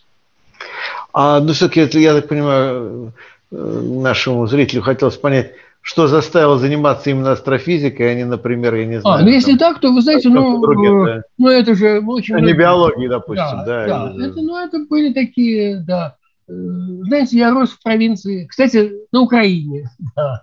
Вот, я, я вырос под Киевом, вот, и прекрасно знаю все эти места, и мне отчасти еще сейчас так больно, что все это так происходит. Вот.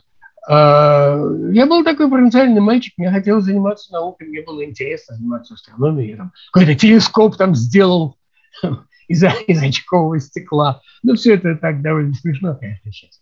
Вот. Ну и поступил в Ленинградский университет, тоже это было не, очень непросто после такой, э, в общем, провинциальной школы, э, бог знает где. Вот. Ну и дальше, дальше пошло, пошло, пошло. Тоже у меня была, надо сказать, я должен вам честно признаться, что у меня не особенно, как говорится, э, выигрышная и козырная, что называется, биография научная. В общем, я, э, у меня было много трудностей, как говорится.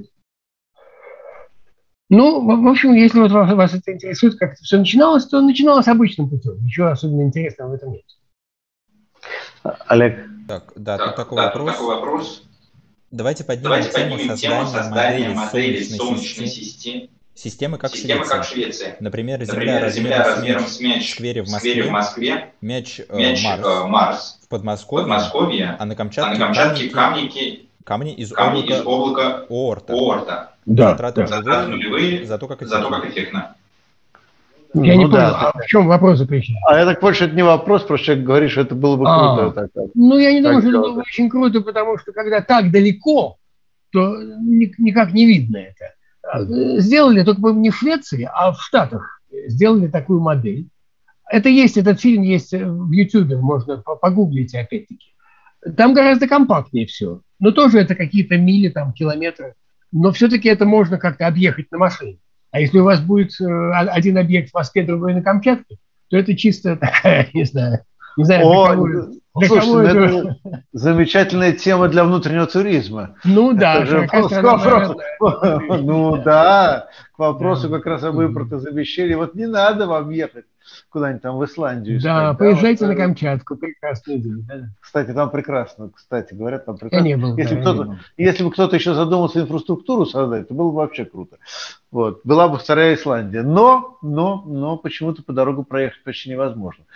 Вот, так что эти камни, если искать будет, то это такой квест будет веселенький, пока вы до них доберетесь.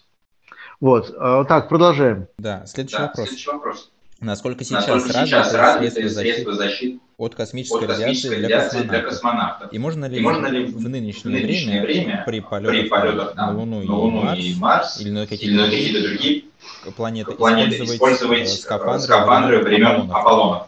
А, кстати, тут ведь э, все наши конспирологи объясняют, что американцы не могли полететь на Марс, потому что их бы убила радиация по дороге. Это такая любимая На Марс никто не... На Луну, наверное? Не, на Марс. Я говорил, извините, про Луну. А. Извините. А, про, прошу прощения. А, но это любимая конспирологическая тема, что вот американцы не были никогда на Луне, потому что иначе бы их по дороге бы убила радиация. Вот. Понятно. Нет, ну, э, э, главный ответ такой, не знаю. Потому что, опять-таки, я занимаюсь астрономией, а не космонавтикой. Я не знаю, какие там сейчас скафандры, насколько долго они защищают и так далее. Что американцы были на Луне, опять, я там с ними вместе, как говорится, сами понимаете, не был. Вот. Э, Все, что угодно можно сейчас подделать. Это одна из таких, я бы сказал, таких корневых проблем современности. Чему верить, чему нет. Я, безусловно, верю, что они там были. Ну, долго рассказывать, почему. Э, защититься от излучения на некоторое время можно. Но не забывайте, что полет к Луне продолжается, в общем, ну, по сути дела, десятки часов. Вот. Полет к Марсу будет продолжаться несколько месяцев. И это совсем другое дело. Вот. В, в районе, в, в, в пространстве около Земли, где наша МКС летает и все такое, там нас защищают еще и пояса Ван все эти э, радиационные пояса Земли, которые много излучения, много солнечного ветра и все остального задерживают. Вот. Так что, ну, примерно так, да. Защититься можно, но не очень надолго. Так, Олег, а, Олег. А, следующий вопрос. А вот какой формы пространство Вселенной? И правда, что если полететь по прямой, то прилетишь в точку вылета? Нет, неправда. И вот э, тут я э, как раз могу вам сказать, что сейчас довольно достоверно, довольно точно понятно, что Вселенная плоская. Вселенная плоская, это в частности показывает э, анализ распределения микроволнового излучения по небу. Но это, опять-таки, у меня был ролик на эту тему на, на канале Кверти о э, э, этих самых э, стоячих волнах, ну, о работе Сахарова, которая была еще в 60-е годы сделана, и которая, в частности, показывает, дает такой результат. Короче, грубо говоря, данные показывают, экспериментальные, что Вселенная плоская. Довольно большой степени точности. Так, продолжим. Следующий вопрос. Говорят, спутники сильно осложнят наземное наблюдение за, за космосом. С учетом переноса самых громких наблюдательных аппаратов в кос, насколько значим ущерб от Старлинка, вот этой программы Илона Маска, для астрономии? К сожалению, очень значимо. И э, специальные были наблюдения на эту тему. И было, было э, год назад примерно обнародовано э, заявление, объединенное заявление большой группы астрономов, в частности, тоже Европейской южной обсерватории, которая призывала как-то это дело э, ну вот, отрегулировать. То есть э, действительно вот эти так называемые спутниковые созвездия, они могут довольно сильно помешать наблюдениям, особенно тем, для которых нужны большие поля. Потому что в наблюдениях наземных есть несколько видов задач, для некоторых нужны очень маленькие поля. Наблюдается один объект, там диафрагма крохотная, и э, вероятность того, что туда зайдет спутник, э, ничтожно малая. Но вот, скажем, телескоп Веры Рубин, э, тоже в Чили, который будет снимать огромные куски, будет снимать огромные куски небосвода, несколько квадратных градусов, там большая вероятность того, что будет испорчено довольно много экспозиций появлением вот этих вот спутников. Это проблема, которую надо решать, и я пока что не знаю решения тут Вроде Маск обещал, что он как-то будет там заботиться о том, чтобы покрывать спутники менее отражающим э, каким-то материалом и так далее. Но, по-моему, пока что-то как, как было, так и есть. Просто пока их еще сравнительно немного, и с этим как-то можно мириться. А, следующий вопрос. Значит, тут вы говорили, что космос это враждебное такое существо, так его назовем. Как тогда цивилизации выжить в космосе? И возможно ли это в принципе? И хватит ли цивилизации доступной энергии и предела технологий, чтобы противостоять космосу? Ну так вот, я вроде уже и сказал, что по, по современным воззрениям пока что э, вот такой экспансии космической пока быть не может. Просто потому, что у нас слишком мало пока защиты от этих э, враждебных факторов. Вот. Э, что будет в будущем? Удастся ли найти такую защиту? Это вопрос, я не знаю, что будет в будущем. Но пока что эта перспектива представляется довольно сомнительной. Ну, вот все, что я пока могу сказать. Такой вопрос. Расскажите об антропном принципе. А что вы рассказываете? Ну, есть такой, есть такой принцип. Ну, для Опять-таки у меня целый ролик такой есть про антропный принцип. Это очень интересная вещь, конечно. Ну, как вам сказать? Я не знаю, мы можем себе позволить такой... Можем, все можем. Да. Ну ладно. Значит, Знаете, как говорят, как говорят американцы, you're in the free country. А, Это ну, свободный хорошо. канал, да? Ну ладно, ладно. Допустим, все так. Эм,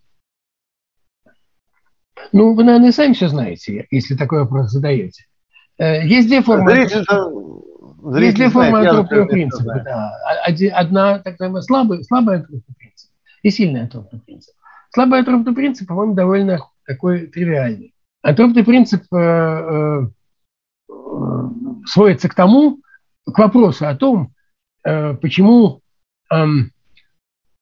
физические константы, которые управляют нашей Вселенной, заряд электрона, там, э, постоянно тонкой структуры, скорость света, масса, масса протона, там такие вот вещи. Почему они такие, а не другие? Потому что если бы они были немножечко другие, довольно незначительно, буквально там на несколько процентов, если бы они изменились, то никакая жизнь была бы невозможна, и была бы, была бы невозможна Вселенная в том виде, в каком она существует. Тогда вопрос, почему они именно такие, а не какие-то другие. Слабый антропный принцип говорит, что если бы они были другие, мы просто бы, нас бы просто не существовало. Поэтому они, грубо говоря, другие, они такие потому, что только при них мы можем существовать. Вот такой не очень, может быть, удовлетворительный то ответ. Есть, то есть мы, мы являемся следствием этой случайности, и поэтому начинаем задавать дурацкие вопросы. Да, то есть, грубо говоря, почему на Земле есть воздух? Но если бы его не было, то нас бы не было. И вы бы не задавали эти дурацкие вопросы. Вы бы не задавали эти дурацкие вопросы. Вот именно. Но это так а слабый отростный принцип. А, а сильный гораздо интереснее. Он был сформулирован Джоном Уиллером, такой довольно знаменитый э, американский физик, который оставил после себя массу парадоксов и очень острых, интересных мыслей. И звучит он примерно так. А, значит, э, э, для того, чтобы мир был таким, каким он есть, в нем необходимо наблюдать. Это как раз вот то, что смыкается с э, вопросом, который немножко раньше прозвучал по поводу квантовой теории и проблемы коллапса волновой функции. Дело в том, что еще согласно принципу Гайзенберга, принципу неопределенности, который был сформулирован еще там, больше ста лет назад, любое наблюдение меняет свойства системы. Угу. То есть вы не можете одновременно измерить положение частицы и ее скорость. Вам придется частицу, чтобы измерить положение, надо ее остановить, а тогда вы измерите ее скорость, измените ее скорость. Вот.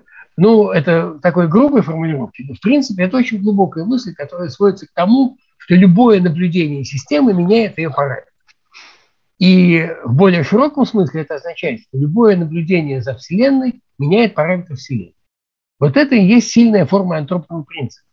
И в наиболее парадоксальном виде она звучит так, что э, наблюдатель не просто не может существовать в враждебной Вселенной, сама Вселенная не может существовать без наблюдателя. Вот это, конечно, э, э, формулировка, которая вызывает массу вопросов и возражений. Вот, как говорил Эйнштейн, по слухам, вы что, серьезно думаете, что Луна только тогда существует, когда вы на нее смотрите? Вот. Но на самом деле все не так просто, и в каком-то смысле сильный антропный принцип, э, мне кажется, действительно в значительной степени определяет, ну, в общем, в общем, это очень интересное тело, скажем так. И на этом давайте закончим эту... Ну, это пересекается, пересекается с идеями Теяра де Шардена, но да. они такие, они, но они такие, так сказать, телеологические, они. Ну и что? Да, да, да, это, это пересекается. Божественное начало, да. Тогда. Ну, не обязательно, но во всяком случае. Но там, но там же у Теяра де Шарден же есть обратный ход, что там не, а, У него получается, что Бог создал человека, чтобы удержать в Вселенной некоторый порядок. Вот это очень, очень близко, да. Придать, придать, придать Вселенной некоторый порядок. Да, то, да, есть, да. Так сказать, то есть это как бы заложено в самой Вселенной, но как некий, так сказать, элемент творения, ну, с точки да, зрения да, да. Это, это, Шардена, это да. достаточно глубокая история, которую можно там, много о ней можно думать. Так, продолжим. Так, ну у нас осталось 7 минут из этой 6 минут. Что мы опоздали, если Кирилл Львович согласен еще Э, несколько, лишние несколько минут, можем сделать еще одну перезагрузку и потом минут 15 поработать, потом уже спокойно... Да может уже надоело публике. Да публика... Она как раз активизировалась. А публика, да, это особенность, она активизируется наконец-то, всегда что А, ну да, ну да, ну да. Это, да, тем более, вот они ждали, когда нормально начнет работать. Видите, начал работать нормально, но они, естественно, активизируют. Что нам делать? Давайте все-таки еще все-таки сделаем одну перезагрузку и коротко, и, ну не будем все 40 минут эксплуатировать, да? Ну, пока вот. вы давайте эти 5 минут используем. А, ну хорошо, давайте используйте 5 минут. А, тут есть такой вопрос. Насколько сильно за последние 20 лет изменилось понимание в астрофизике у современной науки? Простите еще раз, я не понял. Чего, чего... Насколько, сейчас я сейчас насколько сильно за последние 20 лет э, изменилось понимание в астрофизике у современной науки? Понимание я, чего? Я не понял. Чего понимание кем? Ну, видимо, ну, видимо, насколько изменилась сама астрофизика, давайте так скажем. Ну, астрофизика очень сильно сейчас, наука. очень бурно, очень сильно сейчас меняется. Очень, очень радикально, очень быстро, очень сильно. Буквально каждый год появляются какие-то, ну, Э, действительно крупная очень работа. Вот. И хоть сейчас, я не знаю, хоть сейчас, вот, да что там говорить, через две недели начнет работать TimeSwap. Мы очень много ждем от этого, от этих наблюдений. Это действительно абсолютно принципиально новый уровень э, инструментальный, как бы, вот, э, все что угодно. Атмосфера экзопланет, э, ранняя Вселенная. В общем, это все буквально вот сейчас, сейчас начнется. Вот. Э, тот же самый спектр рентген-гамма. Э, ну, в общем, не знаю. Очень сейчас э, астрофизика переживает бурный период развития. Очень жалко, что называется, в, в этот момент из этого Надо процесса включать. выпадать. Очень жалко. Ну, обидно еще бы. Очень обидно, еще да, конечно. конечно. Ну так я уверяю, что и в других науках не намного лучше. Все, Наверное. всюду обид. Наверное, да. конечно. Так, следующий вопрос. Допускает ли наука существование таких форм материи и энергии, которые принципиально невозможны для изучения на данный момент? Я не знаю. Наука много чего допускает. Что значит принципиально невозможно для изучения? Я вот это вот не очень. Я не очень ну. Мы не, я это понимаю так, что мы не можем а, у, их увидеть. Наверное, в этом смысле. Увидеть. Ну, если в этом смысле, то, ну, смотрите, мы не, мы не можем увидеть, никогда не сможем увидеть, например, а, вот то, что было первые 300 тысяч лет после Большого взрыва. А, это, в принципе, ненаблюдаемая вещь. Но удивительно то, что модель, которую удается построить по тем характеристикам, которые мы можем наблюдать и которые не относятся к этому времени, она позволяет достаточно хорошо описать, что было тогда. Вот в этом смысле, мне кажется, это такое очень вдохновляющее свидетельство силы современной науки. Она может говорить о вещах, которые действительно принципиально нельзя наблюдать. Разумеется, это все модели зависимо, это все как бы, но, но если модель работает так хорошо, что она все предсказывает и все объясняет, то какие у нас основания в этом сомневаться? Так, я предлагаю перезагрузиться и к следующему вопросу перейти.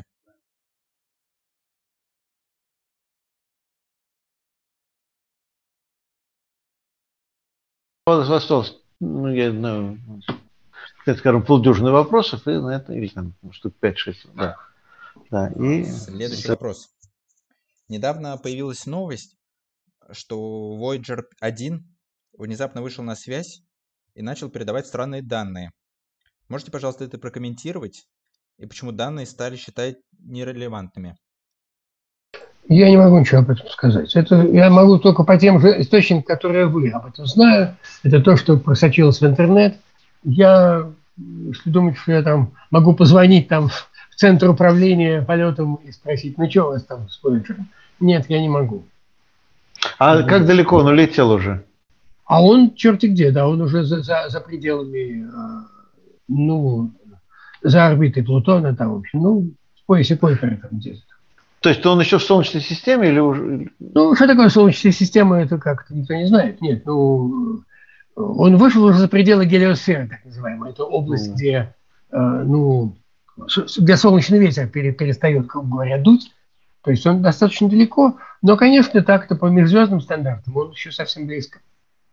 Ну, это типа как где-нибудь, если от Москвы, то в районе там Торжка где-то. Наверное, да? где-то так, да. Понятно, дальше. Так, сейчас я найду. Да. Так, вот такой вопрос. А, может ли черная дыра в центре галактики коллапсировать, э, как обыкновенные черные дыры под воздействием излучения Хокинга? Или они функционируют по иным принципам? Вопрос. Во-первых, э, под воздействием излучения Хокинга никакого коллапса не происходит. Излучение Хокинга – это ну, вы, наверное, знаете, такое специфическое излучение, возникающее от возникновения виртуальных частиц на горизонте событий. Имейте в виду, что излучение Хокинга страшно медленное. Если вы думаете, что оно вообще там может там за, за полгода там черную дыру там превратить в ничто, излучение Хокинга очень малоинтенсивное. Это вопрос триллионов лет триллионов лет. Поэтому думать, что излучение Хокинга, о, Хокинг открыл излучение, сейчас все черные дыры рассыплются, нет, это не так. Это очень длинный процесс. Вот. Э, а по поводу коллапса вообще это как-то никак не связано. Просто черные дыры, э, благодаря излучению Хокинга, в конце концов, в очень далекой перспективе, именно, еще раз повторяю, триллионы лет, они все должны диссипировать и перейти в излучение. Но это мы с вами вряд ли увидим, я думаю. Угу. Так, дальше. Следующий вопрос. Почему у вас такое негативное пророчество о возможности существования межпланетных цивилизаций. Может быть, просто мы первые во Вселенной? Ну, как-то очень маловероятно. Что это мы так, такого удостоились, такого места, первой во Вселенной? Наверное, привыкли всегда быть первым. Первый там в классе, первый в группе, там, первый по, не знаю, там. Но с какой стати мы первые во Вселенной? Такая, как говорится, затрапезная планетка – неизвестно где там. Это, да, вы помните звездные дневники Йона Тихона? О, да, да, конечно. Прилетел и так говорит, с грустью констатирую, что наша планета там, в галактике считается глубокой провинцией. Вот именно, да. Так что не знаю. Нет, ну все это пока такие сказки. Хорошо, дальше. А, так. Вот такой вопрос. Читаете ли вы фантастику? И кто из фантастов наиболее правдоподобно? Изображает космос и все происходя... и все, все проис... происходящие там процессы. И как вы относитесь к Станиславу Лему? Только вспомнил Лема, тут да. же его вспомнили. Да. Очень много сразу вопросов, но ответы очень простые и короткие. Нет, я уже фантастику не читаю. Вообще сейчас, к сожалению, довольно мало успеваю читать. У меня все-таки довольно много работы. Я вообще художественную литературу читаю сейчас очень мало и очень избранную. Фантастики не читаю. По поводу изображения, мне кажется, вообще фантастика, не надо считать фантастику какой-то такой технической литературой, которая должна там как можно точнее что-то предсказать, изобразить, там технику и все такое. Это определенный вид нормальной литературы и должна решать те задачи, которые обычная литература решает. Поэтому я не предъявляю таких требований к фантастике, что она там что-то точно отражала. По-моему, не, не надо их вообще предъявлять к фантастике.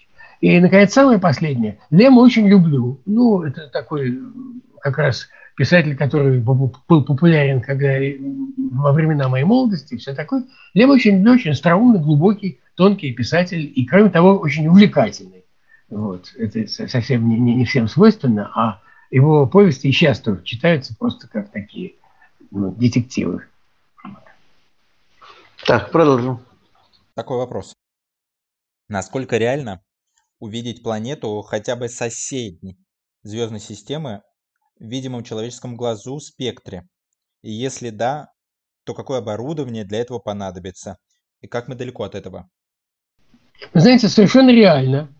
Мы уже там, мы недалеко, а уже там. Поищите в интернете. Есть несколько планетных систем. Их, правда, мало. Это технически трудная задача наблюдать планеты в оптике.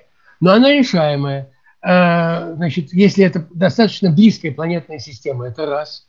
А, достаточно далеко планеты от материнской звезды, это два. Ну, в общем, там не несколько факторов сходятся. А, при этом приходится достаточно тонкую технику наблюдательную применять. Там надо маскировать центральную звезду. Такая типа, знаете, есть такие приборы, коронографы, которые позволяют корону Солнца наблюдать вне затмения. Вот похожая техника употребляется для наблюдения Визуальное наблюдение планет. И несколько таких случаев есть. Поищите в интернете, в Zoom, в этом, в YouTube, такие даже есть. Короче говоря, это, это удается наблюдать. Другое дело, что в этом большого толку нету. Но наблюдать удается, да. А почему нет большого толку? Ну, понимаете, потому что, ну, увидели мы, да, ну и что дальше? Э, нужны измерения, спектральные измерения, mm. достаточно тонкие, которые, ну, для этого нужна все-таки еще более высокая высокой степени э, технического совершенства. Вот как раз Джеймс Уэбб, я надеюсь, будет это делать. Так, ну, ну давайте еще два-три вопроса и завершаем. Такой вопрос. Почему при изучении квантовой механики опираются, опираются на свойства газов?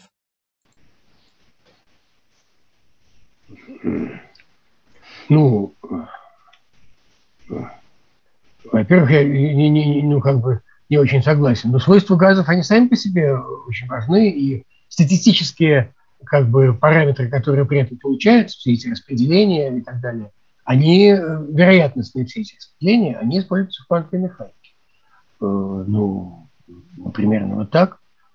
То есть э, поле излучения и распределение... Черт. Ну, как-то вы меня поймали. Я не... Надо подумать, как ответить на этот вопрос. Ну, ну не знаю, как-то я да, смутился, из, из, извините. Я тогда к следующему нам перейти. Как вы считаете, в ближайшие 50 лет удастся, удастся ли совершить высадку на Марс? И кто первым это может сделать? Ну, это мое личное мнение, но вряд ли вообще кому-то интересно. Я думаю, что никто не будет высаживать в 50 лет. Мне так кажется. Вот. Это слишком, слишком, как говорится, слишком самоубийственная операция. Вот. И ненужная, самое главное. Что они будут там делать? Мое глубокое убеждение, что изучение космоса – это дело автомата. Хорошие автоматы должны высаживать планеты, на эти самые астероиды, брать пробы всякие там и так далее. Они сделают это лучше, чем люди. И при этом люди не, могут, не, могут, не будут подвергаться абсолютно ну, невероятно высокой, с высокими шансами смертельной опасности. Поэтому я думаю, что никто людей посылать не будет, будут посылать автомат. А кто это будет делать? Ну, не знаю кто. Ну, если верить вашей же логике, которая мне очень тоже близка, то это должно быть делом всего человечества, или, по крайней мере, наиболее передовых стран, объединившихся в какой-то проект, да? Может быть и так, да. Ну, на самом деле, вот мне кажется, в космонавтике не совсем все-таки так. Там есть две таких сверхдержавы, которые в этом деле держат первенство. Это Соединенные Штаты и Россия. Вот. Все-таки остальные довольно сильно отстают. И только там начинают что-то делать. Так что, наверное, такая космическая конкуренция между ними. Но если друг друга не там засыплют чем-нибудь там, то наверное, кто-то из них это сделает. Не знаю, это как-то такие прогнозы давать как-то неинтересно. Не Хорошо, давайте еще последний, последний вопрос. Ну, последний, предпоследний последний, два вопроса. Какой вопрос? Я не могу найти. А, ну, Если у вас есть пока? Нет, ну, по, давайте последний вопрос. Сейчас, я пока Олег ищет последний вопрос. Нет, ну, я думаю, что, кстати говоря, конкуренция в космонавтике тоже в значительной мере это пережиток холодной войны, и а, которая наложилась уже, вот извините, на так сказать, то, что космос стал коммерчески привлекателен, и в силу этого, соответственно, и Россия, и США пытаются свое лидерство, так сказать, монетизировать в данном случае. А с точки зрения науки, конечно, было бы разумнее, если бы была кооперация, а не конкуренция. Или, по крайней мере, так сказать, соединение того и другого. Вот. Ну, продолжим. Последний вопрос.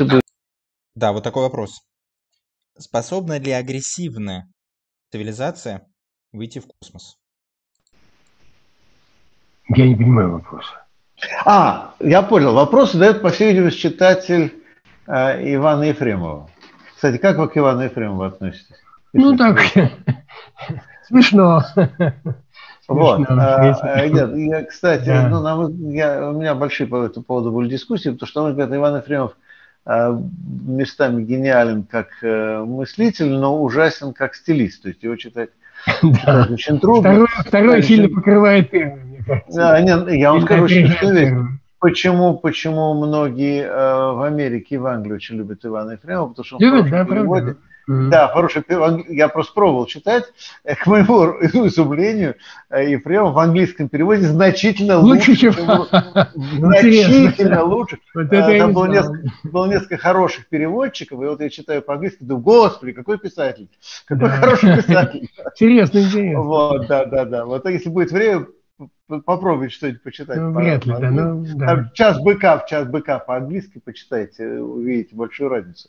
Вот, но у него же была вот эта концепция, что только, что только достигшая уже вот так сказать, коммунизма, ну, в его понимании, заметьте, ага. не брежневском, в его в гуманистическом понимании цивилизация, которая уже преодолела там войны, там все эти прочие вещи, только такая способна серьезно выйти в космос, поэтому, так сказать, из космоса агрессии быть не может, потому что если кто-то из космоса прилетел, значит, они уже достигли высшей степени развития, когда уже общество становится гуманистическим, так сказать, свободным, э, сciентифизированным, так сказать, преодолевшим всякие комплексы и агрессии, вот тогда уже, так сказать, поэтому из космоса бояться надо, не надо бояться людей, прилетающих из космоса, можно бояться тех, кого там встретите на планете. Вот они могут быть очень злобные и страшные. Ну, сейчас быка, собственно, да, поэтому построить, в принципе.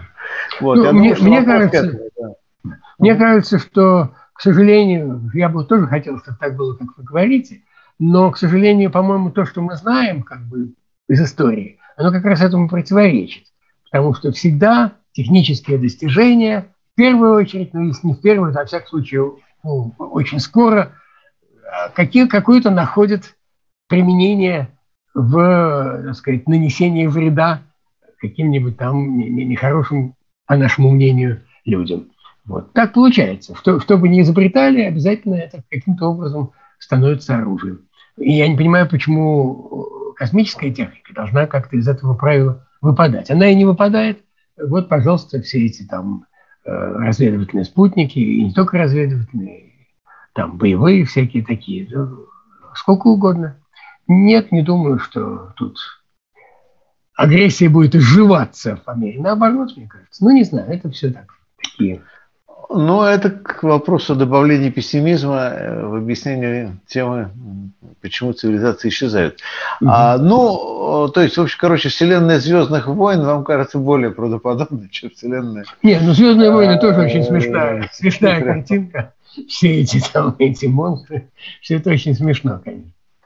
Ну, вообще, посмотреть на монстров было бы, конечно, интересно. Ну, хорошо, давайте, я думаю, мы закончили уже, так сказать, закончили на монстрах. Благо, у нас их достаточно вокруг, э, так сказать, не нужно лететь на далекие планеты. Встречаются. Они, в общем, да, встречаются, если бы только встречались, они, в общем, зачастую встречаются, так сказать, встречаются на достаточно высокопоставленных позициях. Вот. Но а, будем надеяться, что все-таки, все-таки гуманизм победит, и наука тоже победит. И главное, будем надеяться, что науку не удастся загнать вот в это гетто. Знаем мы исторические примеры, весьма грустные, да, и знаем, как боролись с лженаукой кибернетикой, и как э, в свое время кто-то пытался э, делить физику в зависимости от происхождения ученых – вот, а, так что будем надеяться, что вот это все не восторжествует, потому что если оно восторжествует, то действительно наблюдать скоро будет некому. И, так сказать, вопрос об антропном принципе снимется сам собой в итоге. Вот, ну, на этом мы заканчиваем. А, во-первых, еще раз сначала прошу извинения перед зрителями за технические неудобства, неполадки, сбои и так далее. А, к сожалению, случается. Хотя, по-моему, звук у нас был нормальный, а то к нам все время претензии по звуку. И звук тоже был ненормальный. Все. Ну, значит, Рабкор в порядке. Значит, все нормально у нас, как обычно. Вот, мы держим традиции. Вот, а, но в любом случае, значит, сначала традиционные извинения перед зрителями за всякие сбои и неполадки. А, во-вторых, а, огромное спасибо Кириллу Львовичу за то, что он был с нами, несмотря на то, что идейно мы у него вызвали некоторые подозрения. Но, может быть, в дальнейшем это позволит ему тоже подумать, что левые и социалисты, и даже некоторые коммунисты совсем такие, как, как вот, так сказать, за Брежневской эпохи. Вот, так сказать, он видел в те времена. А вот, а, но а, в любом случае, а, в любом случае, еще раз повторяю, всем огромное спасибо. Спасибо тем, кто посылал пожертвования. А, спасибо а, тем, кто дает вопросы, потому что эти вопросы а, нам очень помогают. Как всегда, напоминаю, подписывайтесь на канал, ставьте лайки, делайте перепосты, посылайте сигналы э, друг другу, а может даже в космос, может быть, кто-то услышит, если эти самые инопланетяне когда-нибудь будут через тысячу лет открывать какие-то странные сигналы, может быть, даже уже погасшей цивилизации. А, и, как всегда, мы делаем этот канал вместе. Спасибо и до свидания. Спасибо.